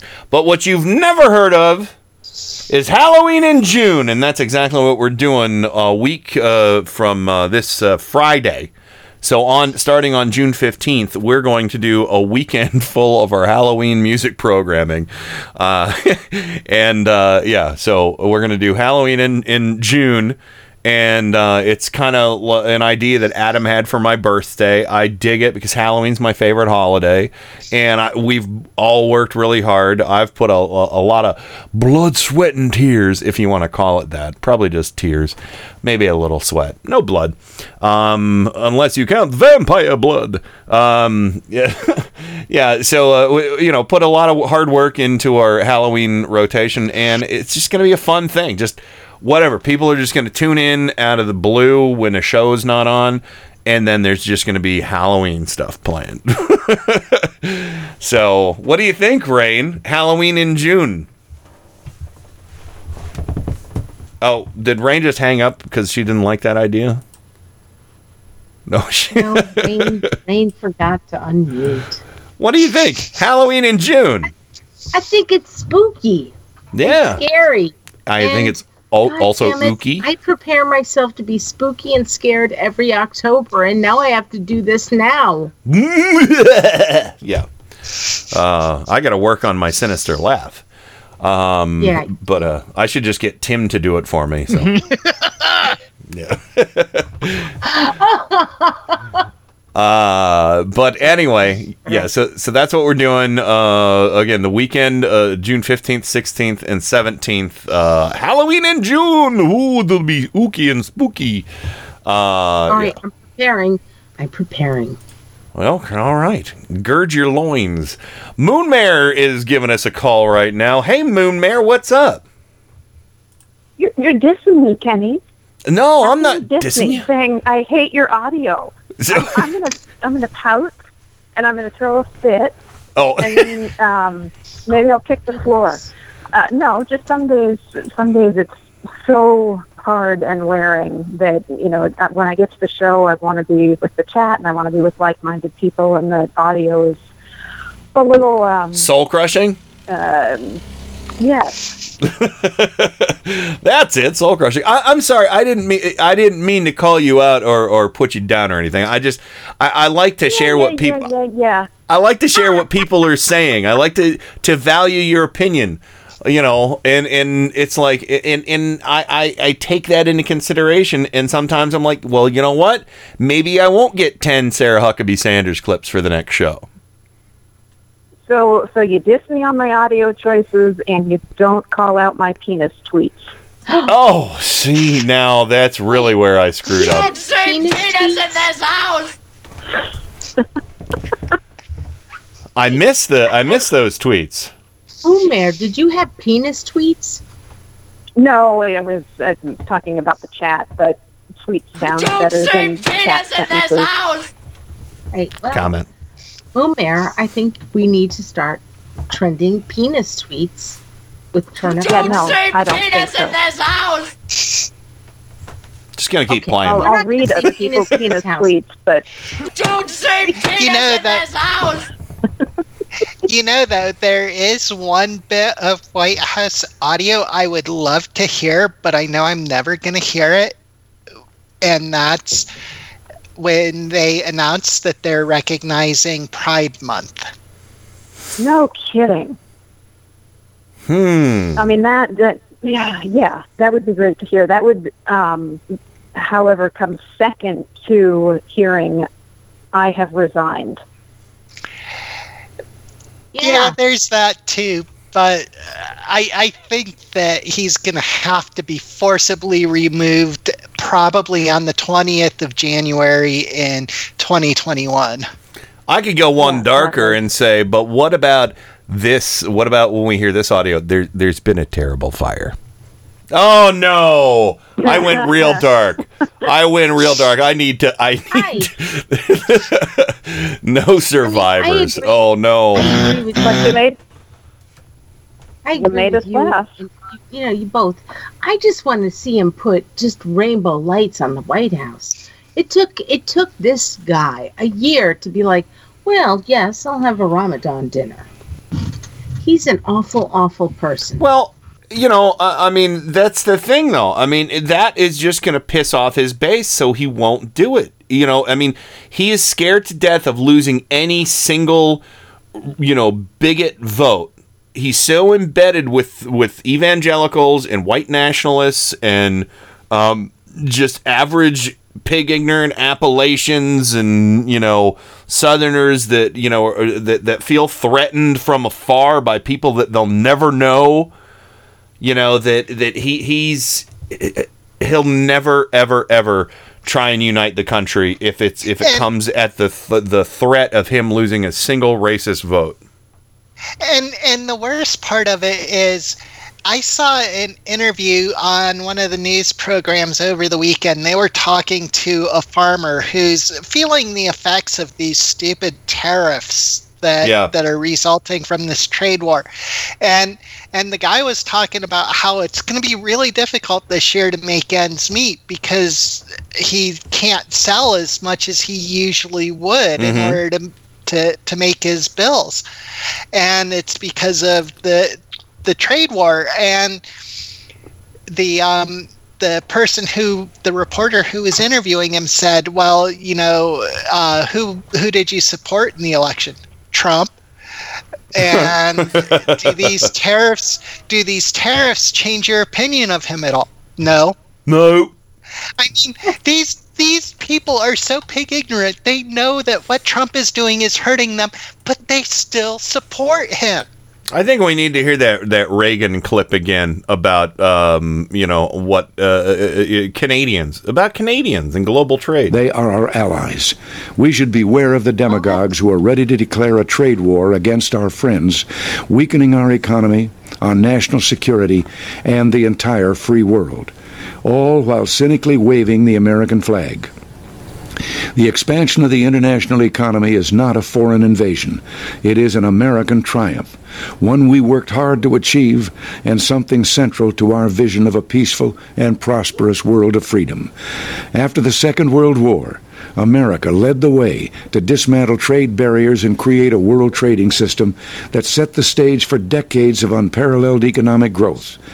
Yes, back in 1776, our founding fathers believed that free trade was worth fighting for, and we can celebrate their victory, because today, trade is at the core of the alliance that secures the peace and guarantees our freedom. It is the source of our prosperity and the path to an even brighter future for America. Yeah, that's a great clip. Oh, wait, I'm sorry. You weren't done speaking, Mr. Reagan? Thanks for listening. Okay. So I was with him up until he tied it to 1776. Well, I get that. But, you know. But that is some serious revisionary history. I'm sorry, Moon. You were saying. Oh, no, that's fine. I was listening going, wow, something is seriously wrong if I'm looking at Reagan with this tiny oodle of nostalgia. Mm-hmm. Yeah, and I was thinking the same thing, and then he brought 1776 into it, and it's like, oops, no, it's back to Reagan. But, well, you know, he was Reagan still sucked. Yeah, he was glad you listened, though. Thanks for listening. Yeah, that's more than I'd ever get from Dahlhan, so hey. The thing is Reagan was pretty much trying to say, oh, we fought this for free trade. 1776. Well, no. Well, but the one thing I agreed with there is basically he was saying that globalism, which is, you know, oh my God, that's the Illuminati lizard people ate my balls, you know, nonsense that Alex Jones and you know, everybody freaks out about. And he said globalism is a huge achievement for America, you know, and I don't disagree with that. And I don't necessarily agree with all the means to the end with foreign policy and you know, certain unfair trade and things like that, but and it really is what helped to make America prosperous in the 50s and the 60s. The problem is once it became a matter of, well, now we can farm the jobs out to countries around the world where labor is pennies on the dollar compared to the U.S. Agreed. Yeah. Yeah, and that. At some point, Kenny, slightly off topic, we need to talk about the immigration policies and how they're fucking over farmers. Thank you, Moon. Now, I agree. I really agree about that. My 13 employees, now soon to be 12, are all from Mexico, and we had to let someone go because some trouble showed up in her paperwork, and she is one of my top 3 employees. Oh. I'm sorry to hear that. So, it is a reality, particularly in agriculture, that you're going to be working with immigrants, and you can't tell by looking whether or not their papers are legal. It's only if you get a notice down the line that you go, well, now we're fucked.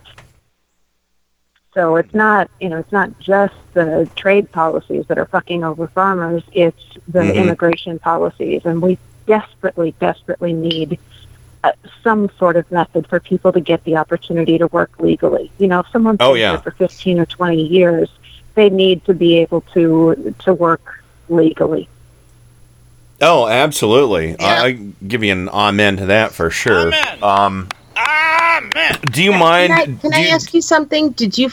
Are you finding this situation with work, is it becoming more difficult under this administration as opposed to the last?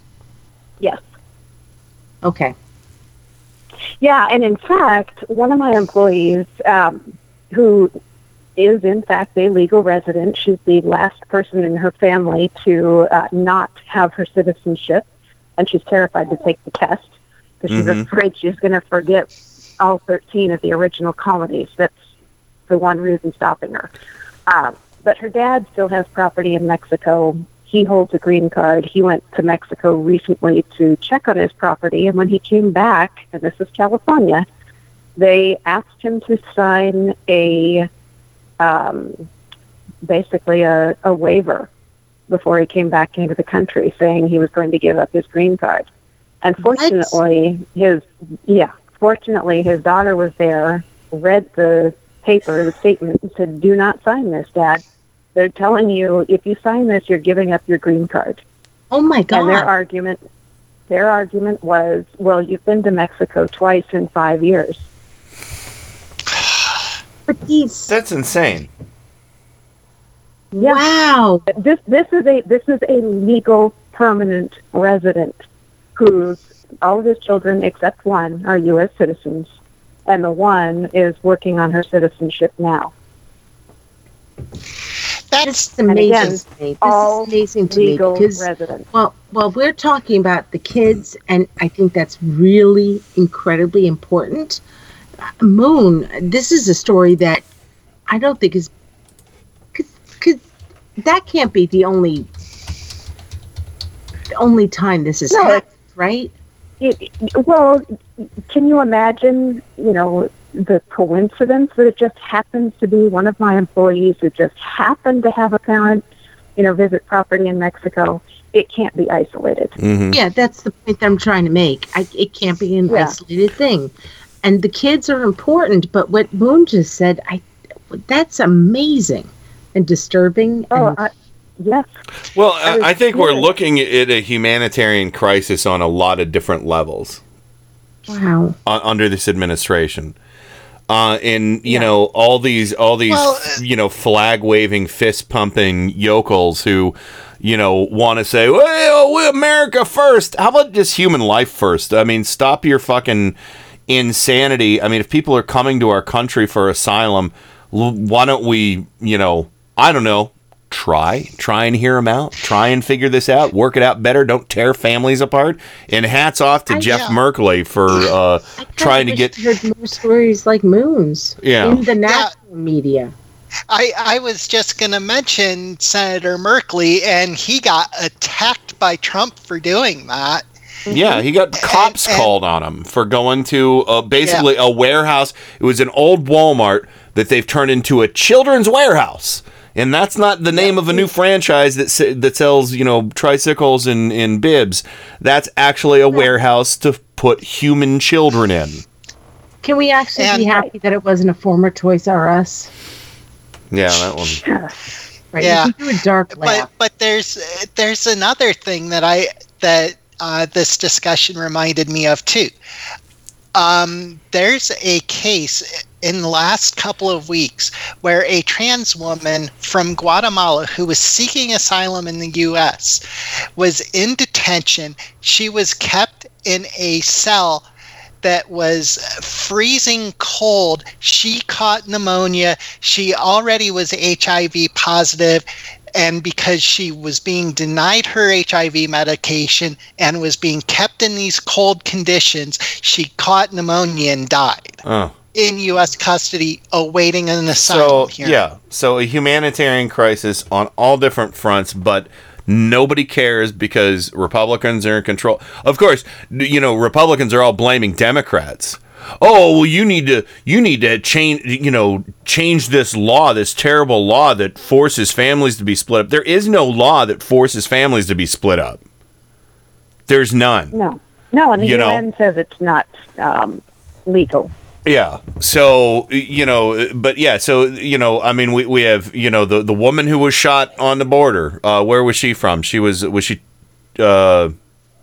Chilean? No, she wasn't Chilean. I forget where she was from. Either Honduran or Guatemalan, I remember right. Yeah. So, and with the volcano situation that was mentioned on the Green News Report in Guatemala, expect more of that. Yeah. Well, Moon, we gotta let you go, but I really appreciate you calling, and we got you a little bit of time here. Yeah. I'll stop dissing you on air, okay? No, feel free. It was just an excuse to call and harass you and you see, I was calling you out. But, I was just worried that you heard me say that and you were like... and then you called. No. Not today. Good. I just called that and I went, well, I'm still not letting that pass. See? It worked. My ploy worked. All right. Well, Moon, thank you for calling. We got to hit the break. And don't be a stranger, okay? All right. Thank you. All right. Talk to you soon. Bye. Bye-bye. So, all right. On that note, we got to hit the break. When we come back, we're going to shift gears a little bit because... it's Tuesday. It is Tuesday. I used to have a hard time finding shit to talk about on Tuesdays. And that's when Obama was president. Thanks, Obama. No, but really, thanks. It was a little easier, or at least more fun.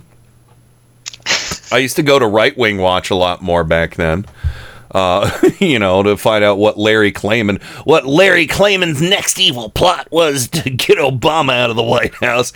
Hey, how did those work out for you, Klayman? You fucking idiot. Judicial Watch. What a fucking joke.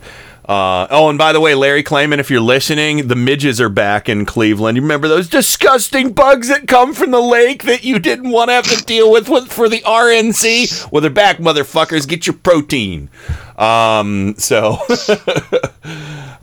Anyway. Hey, midges. Those midges are good for fishing bait. Yeah, and well, not only that, they're a sign of a clean lake. Yeah. So, you know, that's a good thing. And they were nearly the problem when I was young that they are now. Our water used to catch on fire. Come on, let the bugs live. Anyway, we're going to hit the break. Thanks again to Moon Mare for calling, and that was nice. And we'll be right back with lots more. The final hour of Turn Up the Night, right after this. Turn Up the Night with Kenny Pick. Boy, that's getting to be a pain in the ass, isn't it? What kind of radio station is this? KennyPick.com. Light out, everybody. Every Sunday and Monday at 10:30 p.m. Eastern, Indie Media Weekly presents the Sci-Fi Double Feature with two old-time radio shows from the science fiction and horror genre. The Sci-Fi Double Feature every Sunday and Monday at 10:30 p.m. Eastern, right here on Indie Media Weekly.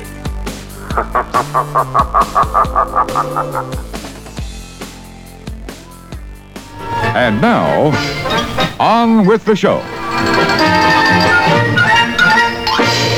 Thanks for listening. Welcome to another edition of Turn Up the Night with Kenny Pick. What you're about to see is nothing short of a miracle. So revolutionary that at this point in time, there is nothing else like it anywhere. Now, you may ask yourself, how is this possible? Computers, that's how. He has a machine and a cord right out of his computer. Prepare to make computer-to-computer contact. That is an idiot idea. Holy mackerel. The internet, that's the one with email, right? You've got mail. Yeah, who said that? Thank you. God bless the internet. That's where the real action is. Come on and take a look. This could be very interesting indeed.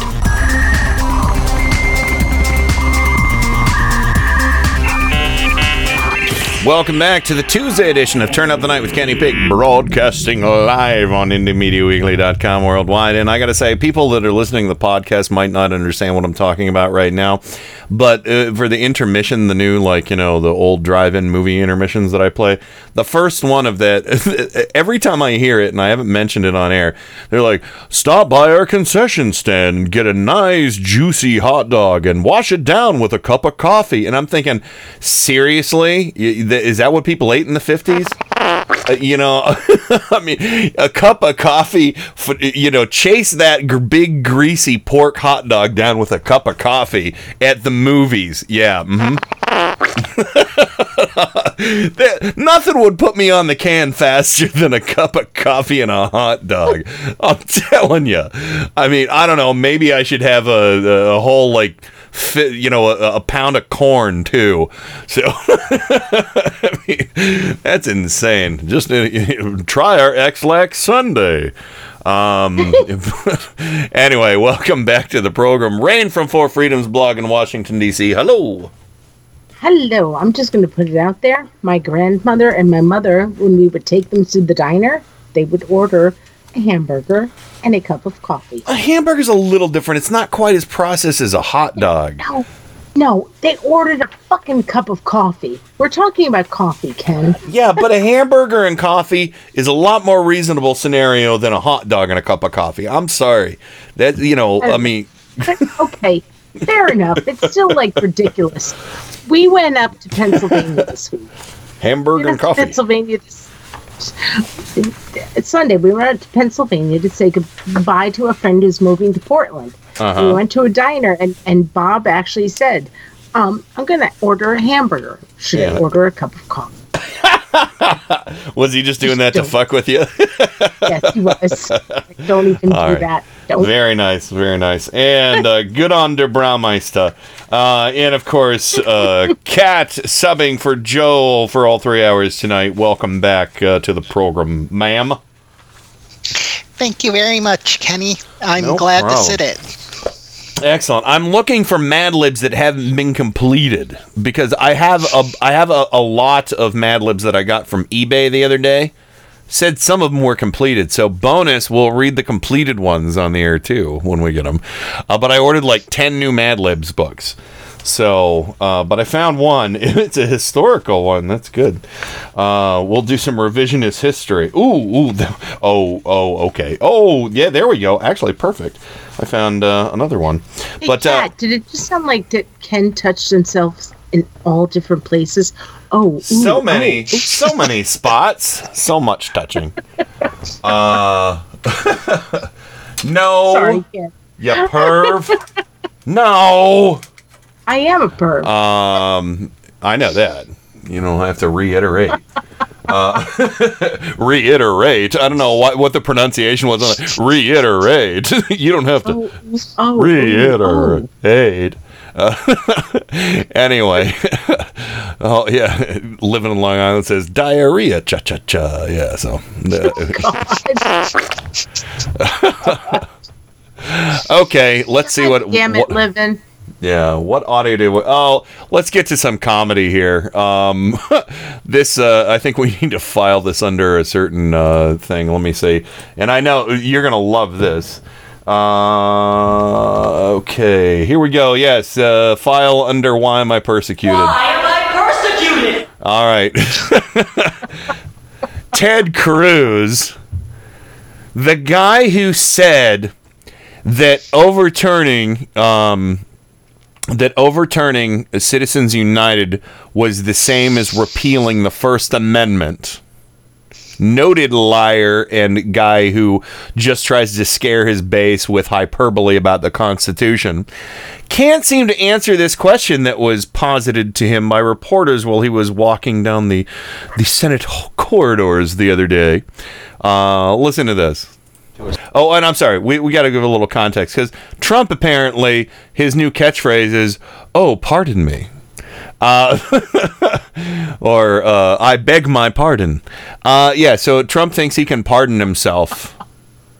I don't think so. I'm not a constitutional scholar or an attorney or anything like that, but that sounds like only so much bullshit. Only so much bullshit.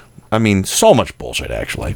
But yeah, so Ted Cruz is asked the question by reporters, do you think Trump can pardon himself? To assess. Senator, the president says he can pardon himself. Would you agree with that? I do. 6 Mississippi, 7 Mississippi, 8 Mississippi, 9 Mississippi, 10 Mississippi, 11 Mississippi, 12 Mississippi. Agree with that? That is not a constitutional issue I've studied, so I will withhold judgment at this point. Oh my God! Oh. Seriously. What study is required? All you have to do is read the Constitution. It's pretty clear that the president can't pardon himself. Yeah, again. You know what else is pretty clear, Kat? You shouldn't take 18 to 20 seconds to answer a goddamn question. This is true. Especially when you supposedly have a law degree and it's a basic question about the law. Thank you. Did either of you happen to see what he said on Twitter about all this? Oh, no, I missed it. As a matter of course, don't follow Republican politicians. I just read an article about it on Mediaite about what his excuses, and they link his here we go. Ted Cruz hits dishonest journalists. What? For reports he took 18 seconds to comment on Trump pardon tweet. All right, so here, I don't know. Would you two like to see this? I could put it in the chat, and then maybe you could read some of his tweets while I collect some Mad Libs contributions. Would you like to do that? Well, it's already there, but yes, I'm still. It took him that long to answer the question to say I have no answer. He basically said I've got. It took him 16 hours to answer it. Not just 16 seconds. It took him 16 hours or 20 hours. But anyway, I don't know if you want to peruse those. Dishonest journalists. Okay, you see, I just saw the headline. This is what happens to me, people. This is what Kenny and Joe and you, Kat, go through when I see this. Really, 16 dishonest journalists? It was a goddamn question. Yeah, they reported how long it took them to answer and give a non-answer is what they did. How is it dishonest for a reporter to ask a question? He took 18 seconds to answer, and so now what? How is it a dishonest journalist for asking a goddamn question? In reading the tweets that are in the article, he's saying it's dishonest to even ask the question of whether a president can pardon himself. Yeah. Not the reporting about how long it took him to answer, but to even ask the question is knee-jerk partisanship and dishonest journalism. He did about 10 tweets explaining why he didn't answer the question. And I'll tell you what, it's all bullshit. And then he also goes on to tweet, virtually every Dem is saying, of course not, the president can't pardon himself. And then parenthetically, mostly because we hate Trump. No, dude, even when Clinton was president and he was under his cloud of suspicion, we were acknowledging the president cannot pardon himself. Yeah. This was something that the Justice Department told Nixon on August, it would have been about 5th or 6th in 1974. And 3 days later, he decided to resign because he was told he can't pardon himself. And I agree with everything you just said, Kat. I do. But I do not believe that what you just said is worthy of any response to what Ted Cruz said. Yeah. I mean this seriously. A reporter asked a United States senator a question. And then he just he puked out a whole bunch of tweets. So many. Yeah, and he's in those tweets, he's trying to say that the Democrats are only raising this issue because it's a Republican president, and that's bullshit. The reporter is not a Democrat. That's just to get back to something really simple. And this is what the Republicans do time and time again. They try to that's a Republican, it's a question that I don't agree with, from a reporter, and so therefore he went out and tweeted, oh, Democrat. That's bullshit. That's bullshit to me. Right. And by the same token, it's like when Dahlhans gets on one of his rants talking about the unfair Democratic investigation into his ties to Russia, and it's like Robert Mueller, Republican, James Comey, Republican, Rod Rosenstein, Republican, Andrew McCabe, Republican. Shut the fuck up. Yeah, seriously. But yeah, in this case, Ted Cruz, he really needs to, I don't know what the hell he's trying to do. Dude took 18 seconds to answer a question half-assed, and he knew it was half-assed, and so he comes out and tries to blame it on Democrats. Well, they throw around the term Democrat as if it's a slur against anybody who doesn't agree with them. Yeah, that's where we're going with all of this. Yeah, it is where we're going, and so it's the fascism. It's the you're either with us or against us. Yeah. Well. All right. Know. Well, I sort of feel like, you know what? There's a reason why you were so persecuted. Yes, that we know why. I persecuted. But yeah. So He took 18 to 20 seconds to answer that question about another man who accused his father, Cruz's father, of being, a guy who assassinated. Who was it? JFK.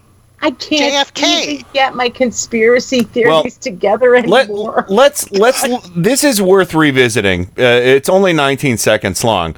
But Ted Cruz, this is a guy who couldn't think quick enough on his feet to answer a simple question about, you know, whether it's constitutional for a president to pardon himself. God. This is the world we live in. This is what that asshole said to a bunch of, you know, to a bunch of his base at a dinner about overturning Citizens United was essentially repealing the First Amendment. And listen for the gasps of all the rubes in the room. When you think it can't get any worse, it does. This year, I'm sorry to tell you, the United States Senate is going to be voting on a constitutional amendment to repeal the First Amendment. I am telling you, I am not making this up. Yeah, you totally are. You totally made that up. Oh my God. And now he's serving a president who's taking First Amendment rights away from athletes. And not only that, but his Supreme Court is taking away basic civil liberties from the LGBTQ community by saying that that Christians can discriminate in the public sector. Well, yes, it's a private sector business, but they benefit from the commons. But yeah, so. Well, they have a state license to do business, so they're a public accommodation. Yeah. If they don't want to live up to state anti-discrimination law, they can run the freaking cake shop out of their house. Sure, do that. You know, sell them to the Amish. There's no gay Amish people, right? I'm kidding. I'm sure there's gay Amish people. They're probably shunned as soon as they come out, though. Shunned. They get unshunned. Reshunned. Under the carts. Yeah. Say it again, Rain. I kind of talked over you there. They get to sleep under the carts. Ah, there you go. So, all right. We have more audio to get to. This is really important stuff right here because... and we do have a couple Mad Libs. We're going to do real abbreviated Mad Libs tonight. They're mostly filled out. Thank you, everybody. One is very timely, quantifiable, and orotund. And I don't know what that means. It is timely, quantifiable, and orotund. Do you know what that means? No. And then the other one is revisionist history, inspired by Ronald Reagan, perhaps. And, you know, because we listened to him earlier, and he appreciated that. Thanks for listening. All right. So this is important to listen to right now, because Rachel Maddow, last night, the big news where in our production chat on Facebook, I was watching a movie, but Rain and Joe were like, OMG! OMFG! I mean, big shit went down regarding Paul Manafort in the Mueller investigation last night. And I've got two clips here that I want to play for everybody. OMFG. So thank you to Rachel Maddow for being so awesome and on top of all this. Here's part one. The special counsel has just filed a motion tonight in federal court in Washington, D.C., where Trump's campaign chair, Paul Manafort, is awaiting trial on multiple felony charges, from bank fraud to money laundering to failure to register as a foreign lobbyist. Paul Manafort's trial is set to begin in Virginia this summer. His D.C. trial is set to begin in September. He's been out on bail. Basically, he's been on sort of a version of house arrest, waiting for those trials to start. But tonight, in this filing, Robert Mueller, the special counsel's office, has told the court that Paul Manafort has violated the conditions of his release. According to the special counsel's office, Manafort has attempted to tamper with potential witnesses for his upcoming trial. The prosecutors are alleging in this filing that after he was hit with a second round of indictments in February, Manafort appears to have contacted former business associates, people who may have been party to some of the activity that the special counsel has been investigating and that the special counsel has charged against him. These are potential witnesses in the Mueller investigation or for Manafort's trial. According to prosecutors tonight, Manafort contacted those witnesses by phone and also by using an encrypted messaging service. They have filed along as an exhibit, along with their filing tonight, a log of the phone calls that were made by Manafort and on his behalf and the messages that he sent. According to prosecutors, one witness Manafort allegedly contacted has told the special counsel that, at least from the witness's point of view, these calls and messages from Manafort were clearly an effort by Manafort to, quote, suborn perjury. Oops. Essentially to coach these other people to falsely answer questions from the special counsel in order to help Manafort's case. So prosecutors in this surprise filing tonight, they say this behavior from Manafort, it violates the terms of his release. They are asking the judge to revise the terms on which he has been released or to revoke those terms entirely. In plain English, that means that what prosecutors are asking this judge for tonight, the judge in the Paul Manafort case, they're asking the judge to consider revoking Manafort's bail. They're asking the judge to consider putting Paul Manafort in jail while he awaits trial. Yeah, so Dinesh D'Souza and Scooter Libby, those are like practice for what they're going to be doing here because they're in full fucking panic mode. Full panic mode because of how dirty. I mean, Manafort, man, he's going to die in prison at this rate. And, you know. It couldn't happen to a nicer Polly Walnuts. But no, seriously, this is earth-shattering shit. Here's the thing. The way I'm looking at it is I think today I read that he's got to go in front of the judge, I think, next Wednesday. Mm-hmm. And at that point, I really do think the judge is going to say, you get to go to jail. Yeah, so. Actually, no, I think that's on. I think it's on my birthday. Actually, I think it's June 15th. Okay. Yeah. So there's a bunch of great shit going down on my birthday, and not just my birthday. So to you, Polly Walnuts, you're screwed. I don't know, man. Either Manafort flips, or he says, "I'm going to go to jail because I'll be safer there." Than being outside of jail, mm-hmm. where a bunch of rough Russians are probably going to take him down. Yeah. I think he's that deep in this stuff. And by the way, that Vanderpoot guy just got released from prison, too, whatever his name is. Yeah, he was only in there like a month or two. 30 days, and he's going back to whatever white country he came from. So, sorry, Vanderpoot. Where Mueller's going to be like, yes, we gave you 1 month. Give me asylum. Yeah, Manafort, and this is another interesting thing. Kat, did you want to chime in real quick before we get to the next audio clip for this? No, I think you covered it pretty well there. Yeah, Rachel's doing yeoman's work here, of course. But this is the next one. If Trump really wants this to go away, if Trump really is gonna do the big pardon reach around and try and just, make this all dissipate into the ether, he's gonna have to pardon a whole shit ton of people. And what Rachel says here is quite stunning. As part of this case alone, Mueller and his team can pursue everybody who might have been involved in this alleged criminal conspiracy, which means even if they're all officially pardoned, they can all end up named as co-conspirators in any superseding indictments or any court proceedings that derive from this case, up to and including the president himself.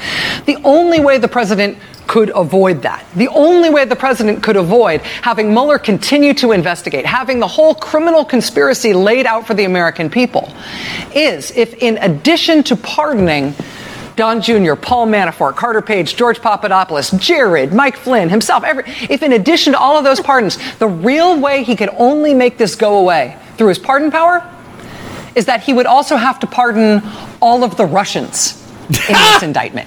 He would also have to pardon Alexandra and Anna and Sergei and Yevgeny and Irina and Vladimir. Vladimir. Lord.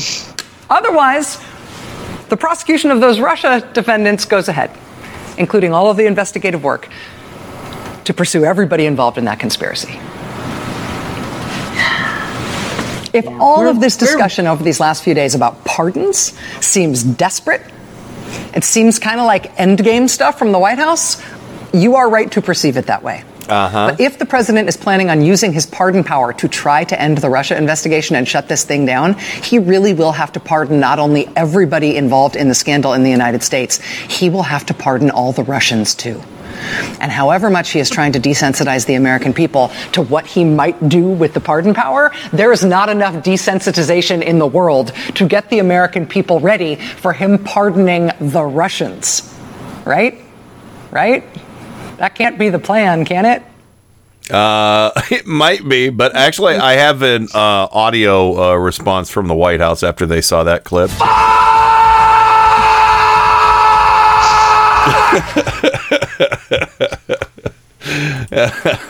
And actually this too.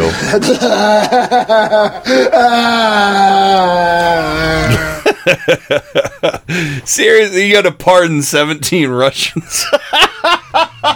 I could see him doing that. Oh my God. I could see him doing that. I could. But one of the things that it keeps coming back to me is that, so we learned about Manafort yesterday. Yeah. Manafort. Paulie Walnuts. Mueller was like, hey, you know what? He's been talking and he's been tampering with witnesses. And that was kind of shocking. We still don't know how many people have already flipped. Oh, no, there's so much we don't know. But then again, the Trump cult, they're just like, oh, this is finally the smoking gun, huh? No, there's a smoking arsenal, you dumb fuckers, and you've only caught a whiff of the 22s, you know? That's the thing. We don't know where the hell Hope Hicks is. Because we learned from that New York Times piece that New York Times piece was like, oh, yeah, Trump did write that note on Air Force One about Don Jr. Oh yeah, we're gonna talk we're gonna talk about the letter when we come back, because Shep Smith fucking burned it to the ground for the Trump cult yesterday. There's so much that we know, and there's so much that we don't know. There are known knowns. There are known unknowns. Really quoting him. Rummy the Mummy. Hey, well, it's going to be Halloween in June, so why not with some Rummy the Mummy? We also know there are known unknowns. That is to say, we know there are some things we do not know. Shut up! Shut up! But yeah, so Kat, that whole the Mueller thing is going to come to an end soon. Oh, I don't think so. Wishful thinking. Yeah. shit in one hand and wish in the other, Trump cultists. See which one fills up faster. And at this point, I don't think it would matter if the investigation ended tomorrow, because when the investigation would end tomorrow, there would probably be a metric shitload technical measurement of indictments that would come down with the end of the investigation. Oh yeah, there are fail safes. There are fail safes. Don't forget that Mueller secured a bunch of just indictments. Yeah, sealed indictments. Sealed without names. Right. Sure. And at some point, those names are going to come out when Mueller's good and ready to release them. God, I can't wait for this all to end. Well, we shall see. We shall see. And please, baby Jesus, let my birthday be an eventful one for the Trump cult. Make them go running back into their hidey holes. So prayer ended. I'm sorry. I'm supposed to say amen. Amen. Yeah, period. Period. That was the best prayer ever. Period. Anyway. We're going to go to the break. We're going to hear a little bit. Yeah. I have the best prayers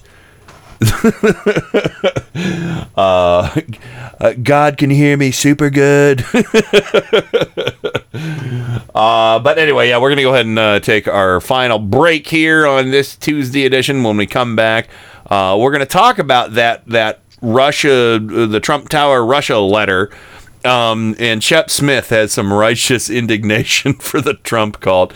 And then we might have time to play, if you're lucky, if you're really, really good, we might have time to play one itty bitty Sarah Huckabee Sanders clip for everybody.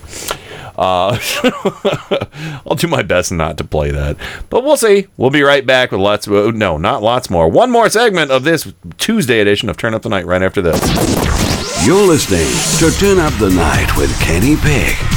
It gave the Americans more motivation to see what we can do with our country. Mm-hmm. IndieMediaWeekly.com. Worldwide. Okay.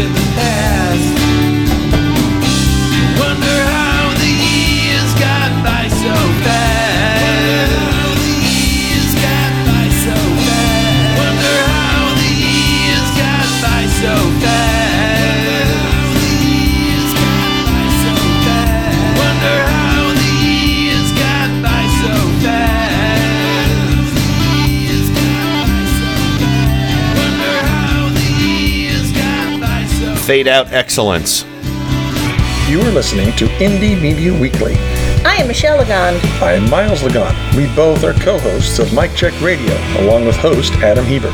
I'm a little bit D&D. I'm a little bit Star Wars. Together with Adam, we cover politics and most things in the nerd universe. Join us on Saturdays from 7 to 10 p.m. Eastern here on Indie Media Weekly. All the power without the tower.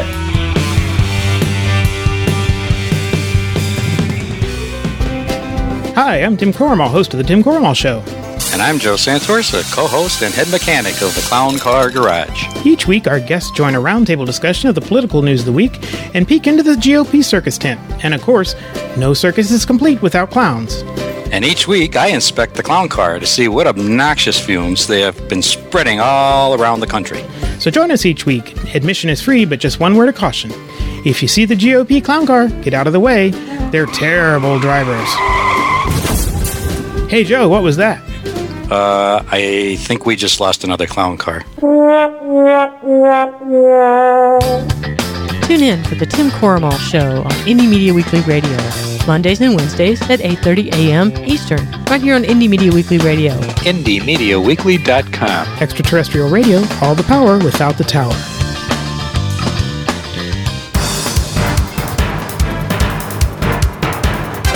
Turn Up the Night with Kenny Pick. Where is it that you're from? Cleveland. Cleveland. Lake Erie. Erie. What was once the mistake by the lake is now the roar by the shore. I'm rapidly becoming a big underground success in this town. Cleveland has taken its honored place in the building of America. Fuck you, Cleveland! Yeah! Thank you, Cleveland. Thank you, Columbus. Thank you, Washington, D.C. And Joe is out there in the chat room, so thank you, Scranton. Thanks for making it to the chat, Joe. Hope you enjoyed your sports ball stuff. And, of course, welcome back to the show, Rain and Kat. Thank you again, Kat, for subbing for Joe tonight. This just in from Der Braumeister, Der Songmeister. I'm gonna go ahead and play this, but apparently there was the bad lip reading has already gotten a hold of Trump and his what is it? The bad lip reading of what? Is this the National Anthem or? God bless. It's the bad lip reading of what you did today. God bless America. So yeah. Well, I'm going to go ahead and see if I can. Let's make a barricade. Glove me and her.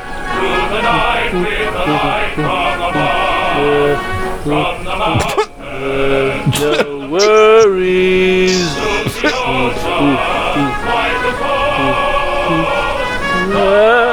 That's America.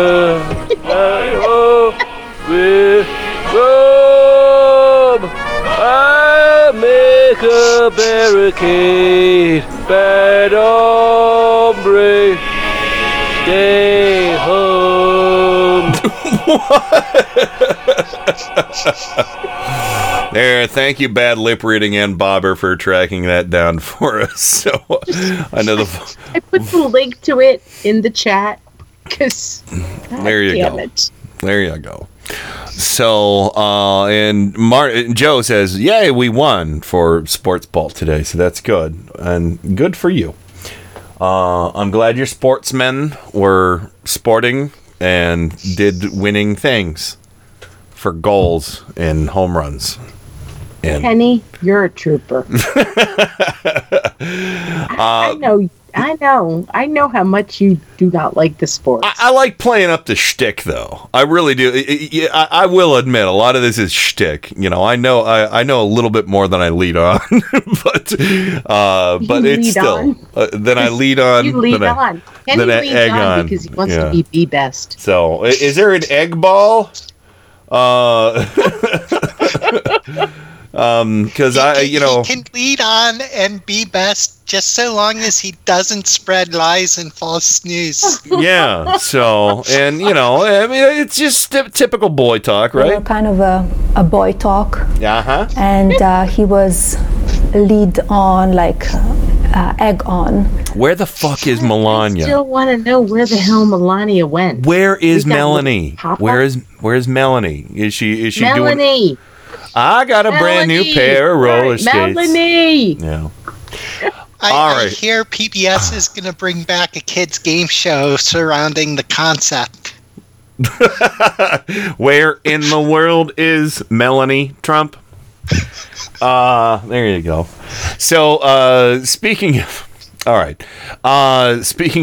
just the Trumps in the White House and all that, Shepard Smith. Not a friend of the Trump cult. It's been established fact that he is the only decent voice on Fox News. Outside of every once in a while, Andrew Napolitano is like, "No, Trump's an idiot."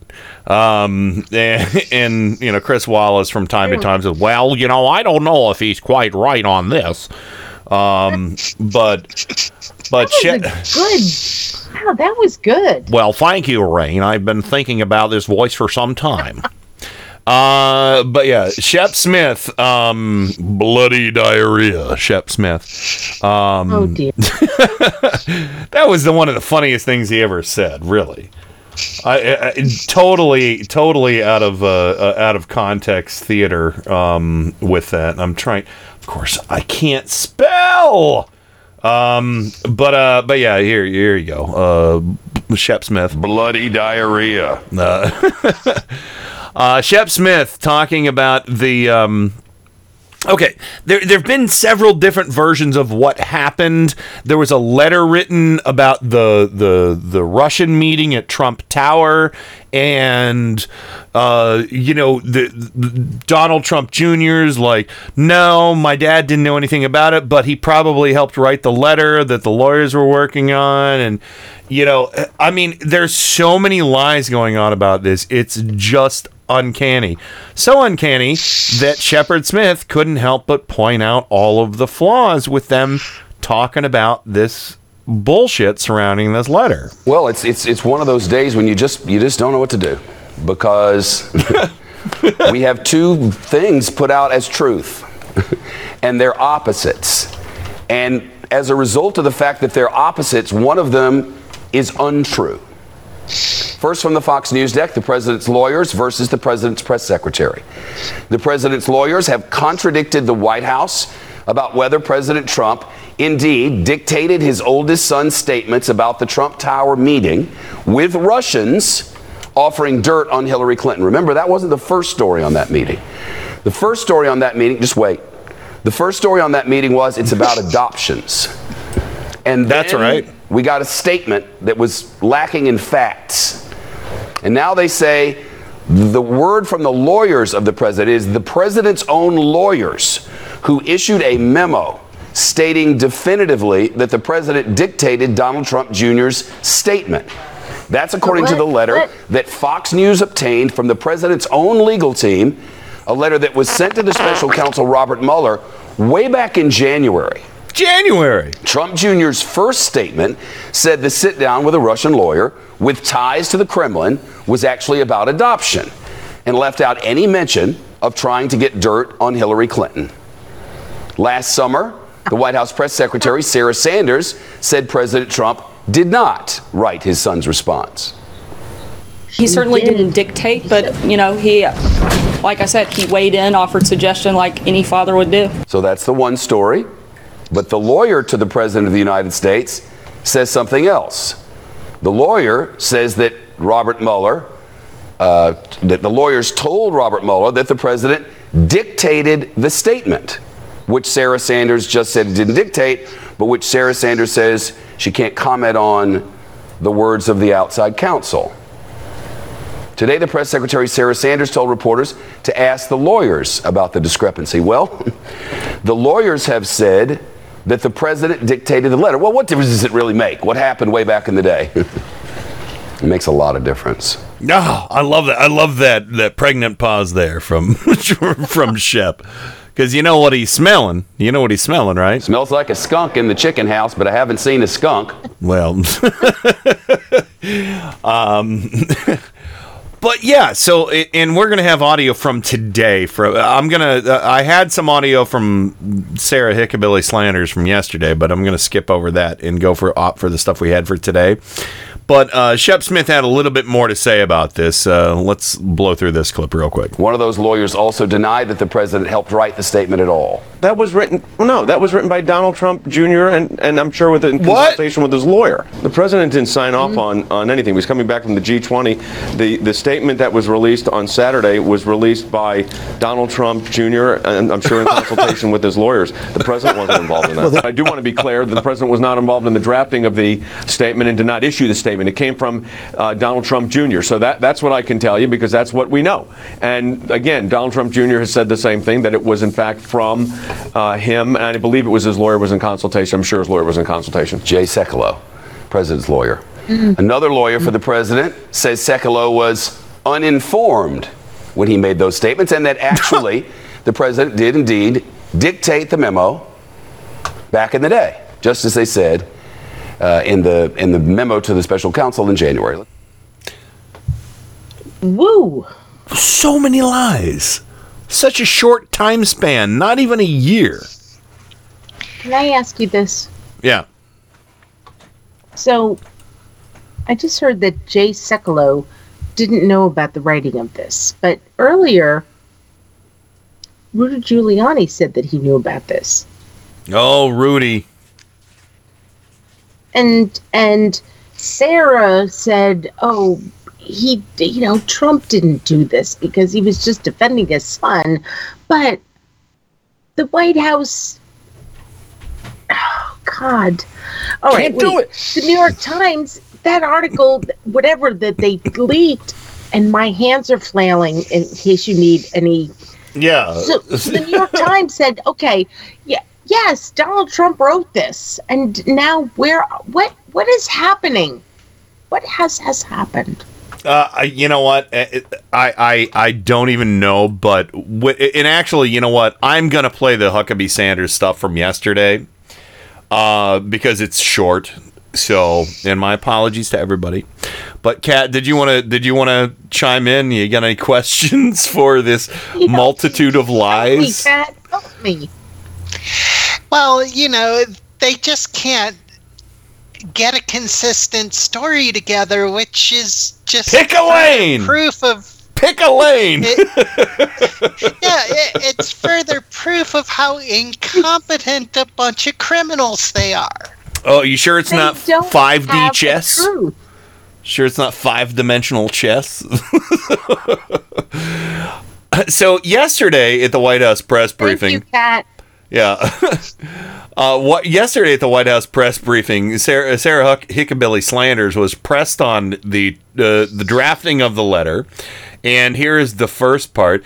And of course, she said last summer, at the end of the summer, I think what was it, September or something, August or September, she said, "Well, the president didn't draft it, but he certainly had a hand in it." That's what she said. Yesterday, she said this when pressed. I want to ask you about the lawyer's letter to the special counsel. You said last August that the president did not dictate the statement about the Trump Tower meeting during the campaign, but the lawyers wrote to the special counsel that the president did dictate that statement. What's the reason for that discrepancy? Like you said, this is from a letter from the outside counsel, and I direct you to them to answer that question. Deborah, once again, you're referencing a letter that came directly from outside counsel, and I would refer you to them to answer that question. But you spoke about it last August, so why can't you speak about it today?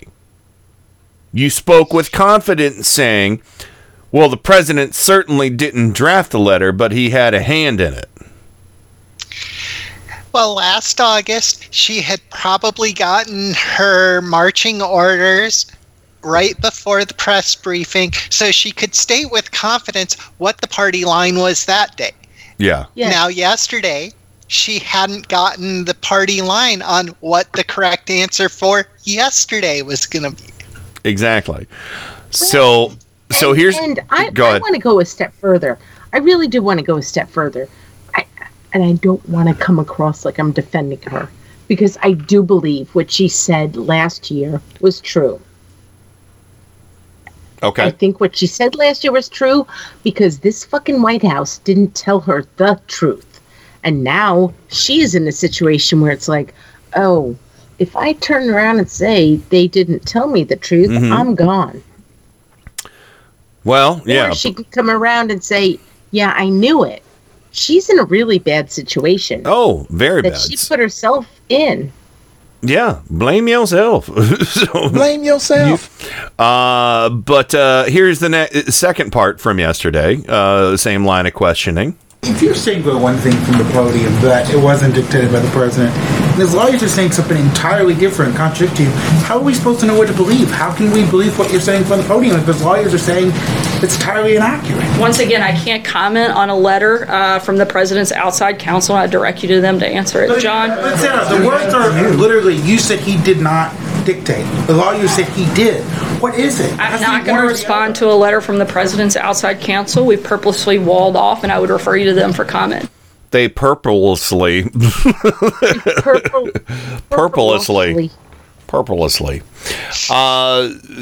today, when did they purposely wall off? Yeah. Was it before we knew or after we knew? I don't know, but we got to get to the lightning round here. So this is from today. I hope this is the one. I'm not sure, but yeah, she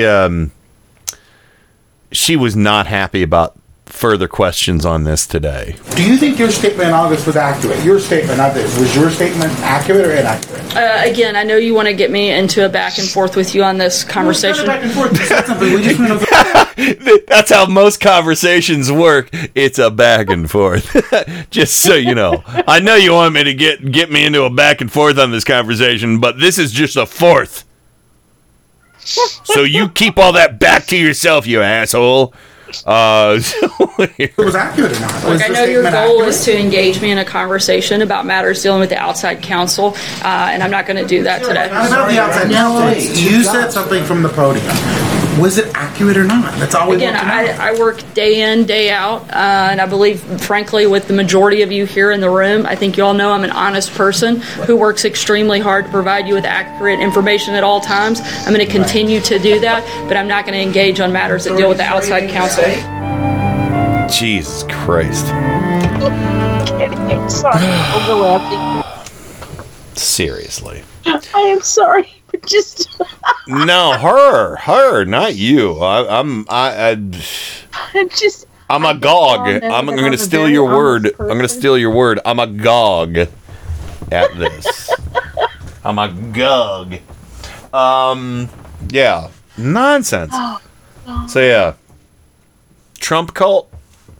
That she went on to say, I think that, more people believe me and trust me than you in the media. Oh. God damn it, Sarah.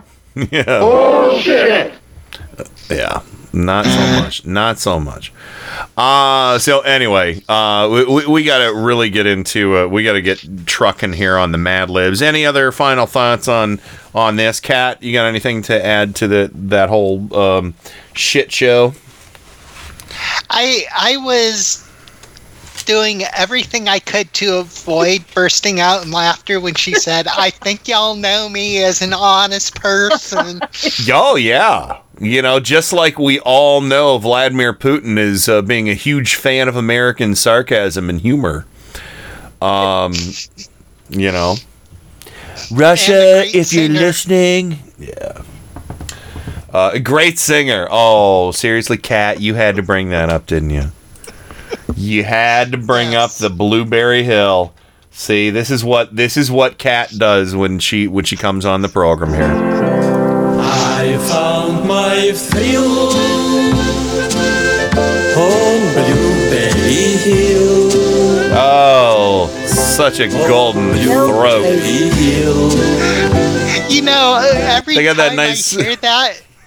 Every time I hear that, it reminds me of being at my grandparents' house on Sunday afternoons watching the polka shows on Channel 5.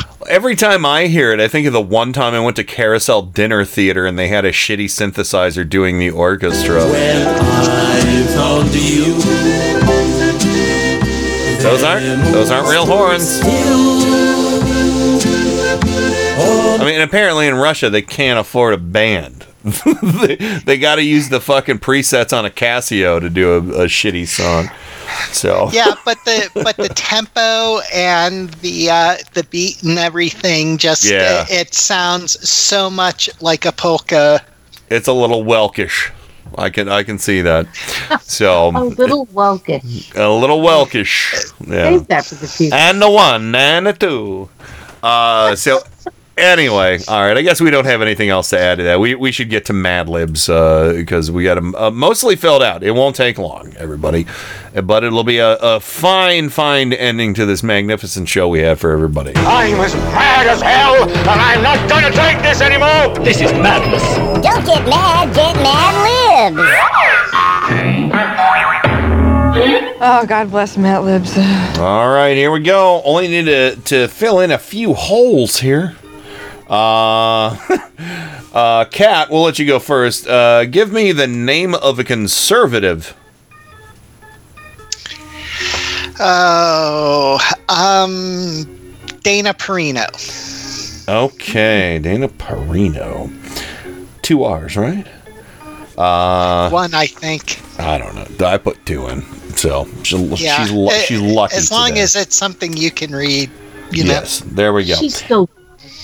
And Rain, I need a female conservative. Laura Ingraham. Yeah, she's like Chris Lavoie always says, she's gonna make some guy's life really long.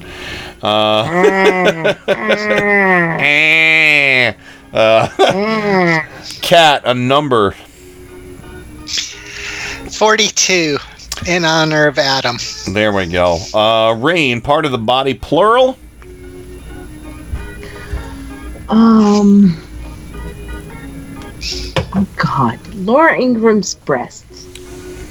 Oh, you want... Okay, that's... Okay. I'm just going to put toenails. No, I'm going to put breasts down, because you did toenails last week. Cat, a noun. Puck. Oh, caps. Wait, did you say puck or did you say fuck? Because that's a verb. Then again, no, unless you called say puck with a p. Unless you called, you could call somebody an ignorant fuck, and then that would be a noun. Because fuck is a very versatile. It's a versatile word. That's true, but I was just in the sports balm state of mind. In the mode. So. In the mode. I get it. Rain, last one, a number. 3. All right. Oh, shit. That's going to be funny. All right. So, like I said, it's a little topical stuff and also some revisionist history. So, Republicans, if you're out there listening, you're going to love this. Totally inaccurate retelling of history right now on Mad Libs. The Gettysburg Address, everyone. Oh, no. 47 years ago, our necks brought forth this rat. A relieved nation. Conceived in liberty and dedicated to the proposition that all geeks are created sluggard.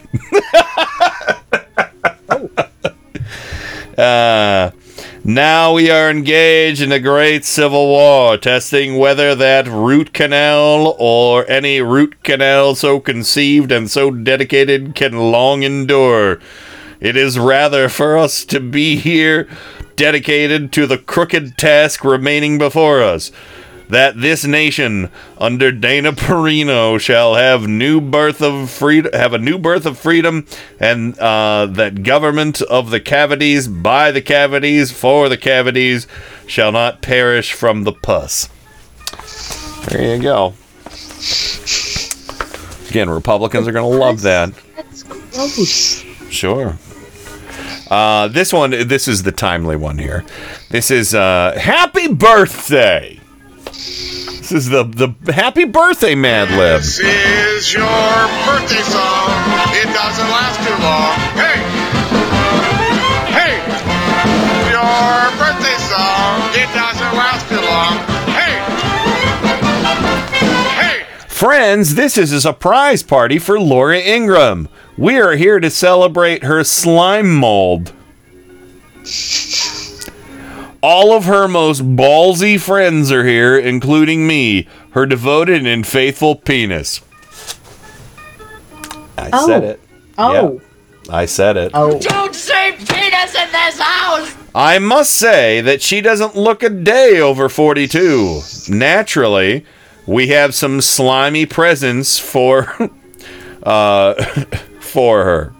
And I have to put in a name because I forgot one. Rush Limbaugh bought her a beautiful copper jam that she can wear on her lovely breasts. Oh, that's generous. Put a copper jam on your breasts. It'll cure all that ails you. Yeah, especially if Rush Limbaugh brought it. Our hostess got her a dozen pencils that she can hang in her donut. Oh my. Our hostess. So I got there. And our hostess got her a dozen pencils that she can hang in her donut. So I guess that was supposed to be a dozen roses she can hang in her room. I don't know. And we had the bakery send up a huge floppy puck with 3 candles on it. We all want to wish her a very sleazy birthday and many happy swamps. Now let's all sing together, Happy Volcano Day to you. Oh. And that's it. And it says, editor's note, sing until all are exhausted. So, no, we're not. We're not. We're already exhausted. We're exhausted already, editor. Editor, I don't know who you are, Mr. Editor. Mr. Editor. Anyway, that was good. That was fun. So we had the Gettysburg Address and the Gettysburg aggression. Yeah. Anyway, I don't know what I'm talking about. I'm really tired today. Sinus problems. Fun. But, yeah, so let's go ahead and wrap things up right now and get to parting shots. Kat, what do you got for us on the way out of the program tonight? Like you and Michelle, I've been dealing with sinus issues and also with wonderful grass pollen. So It's been a lot of fun. So just throw on top of that the fact that I'm a second-class citizen thanks to the Supreme Court. Fucking and, man. You know... It's just been fun times. At least the Eastern District of Virginia made a correct ruling on the Gavin Grimm case last week. But yes, yeah, that was good news. But now, and Kat, I'll plug this right now too because I think you're going to be helping fill in for John on Mike Check Radio on Saturdays as well. So that's very exciting. Yep. And because John, he's going to be basically doing taking most of the summer off, but he'll be joining us for 3 shows over the next 3 months. And we're going to be introducing some fun new segments as well, Kat. I have one that I'm going to debut this Saturday on Mike Check Radio called Go Figure. And it's going to be a segment about action figures. So, which is going to be really fun. I have a very fun introduction to all this, but we're going to, later down the road, we'll get into the history of action figures in certain product lines and the marketing surrounding them and all kinds of fun shit. So, but anything else, Kat? That's all that I had for tonight. Thank you for having me, Kenny. No problem. Thanks for filling in for Joe tonight. Rain, your parting shot this evening. Well, my parting shot is the fact that Sarah Sanders said that, it was the Eagles who decided to reschedule. So my parting shot is fuck you, Sarah Sanders. She's such a liar. You're such an asshole. Terrible person. And you have a chance to be a really good person, but you don't want to be a good person. Mm-hmm. So fuck you, Sarah Sanders. And Kat, it was really fun hanging out with you tonight. Thank you. I concur. I hope. Yeah, it was really fun hanging out with you tonight, and always good to add a different dynamic to mix things up for everybody. You know, get different takes on different stories from our good friends, and we'll be letting you know when we have another fill-in date for you, but. Other than that, the Tim Corrimal Show coming up in a few minutes here. You don't want to miss out. I'll be listening while I do the podcast. And, this Friday, I have no idea what's going on Turn Up the Night because it's only Tuesday, and we still have another month's worth of news to come out between now and then. So, Jesus God. Every day's goddamn month. Come back, Barack! Where have you gone? Where are you, Barack? We need you now more than ever, man. Anyway, that's all I got. I miss him so much. My cats are like, what are you yelling about, you crazy person? Anyway, that's it. Thanks again, Kat and Joe. Hope you had a good night off. And Rain, a pleasure as always. We'll see everybody in the funny papers. That's it. Over and out. Rock and roll. God bless America. Time for go to bed. I'm finished. Goodbye. We now conclude broadcast activities. On behalf of the management and staff, we wish you a pleasant good night. Thank you. Good night, Lawrence. That's it. Woo! Fuck! Thanks for listening.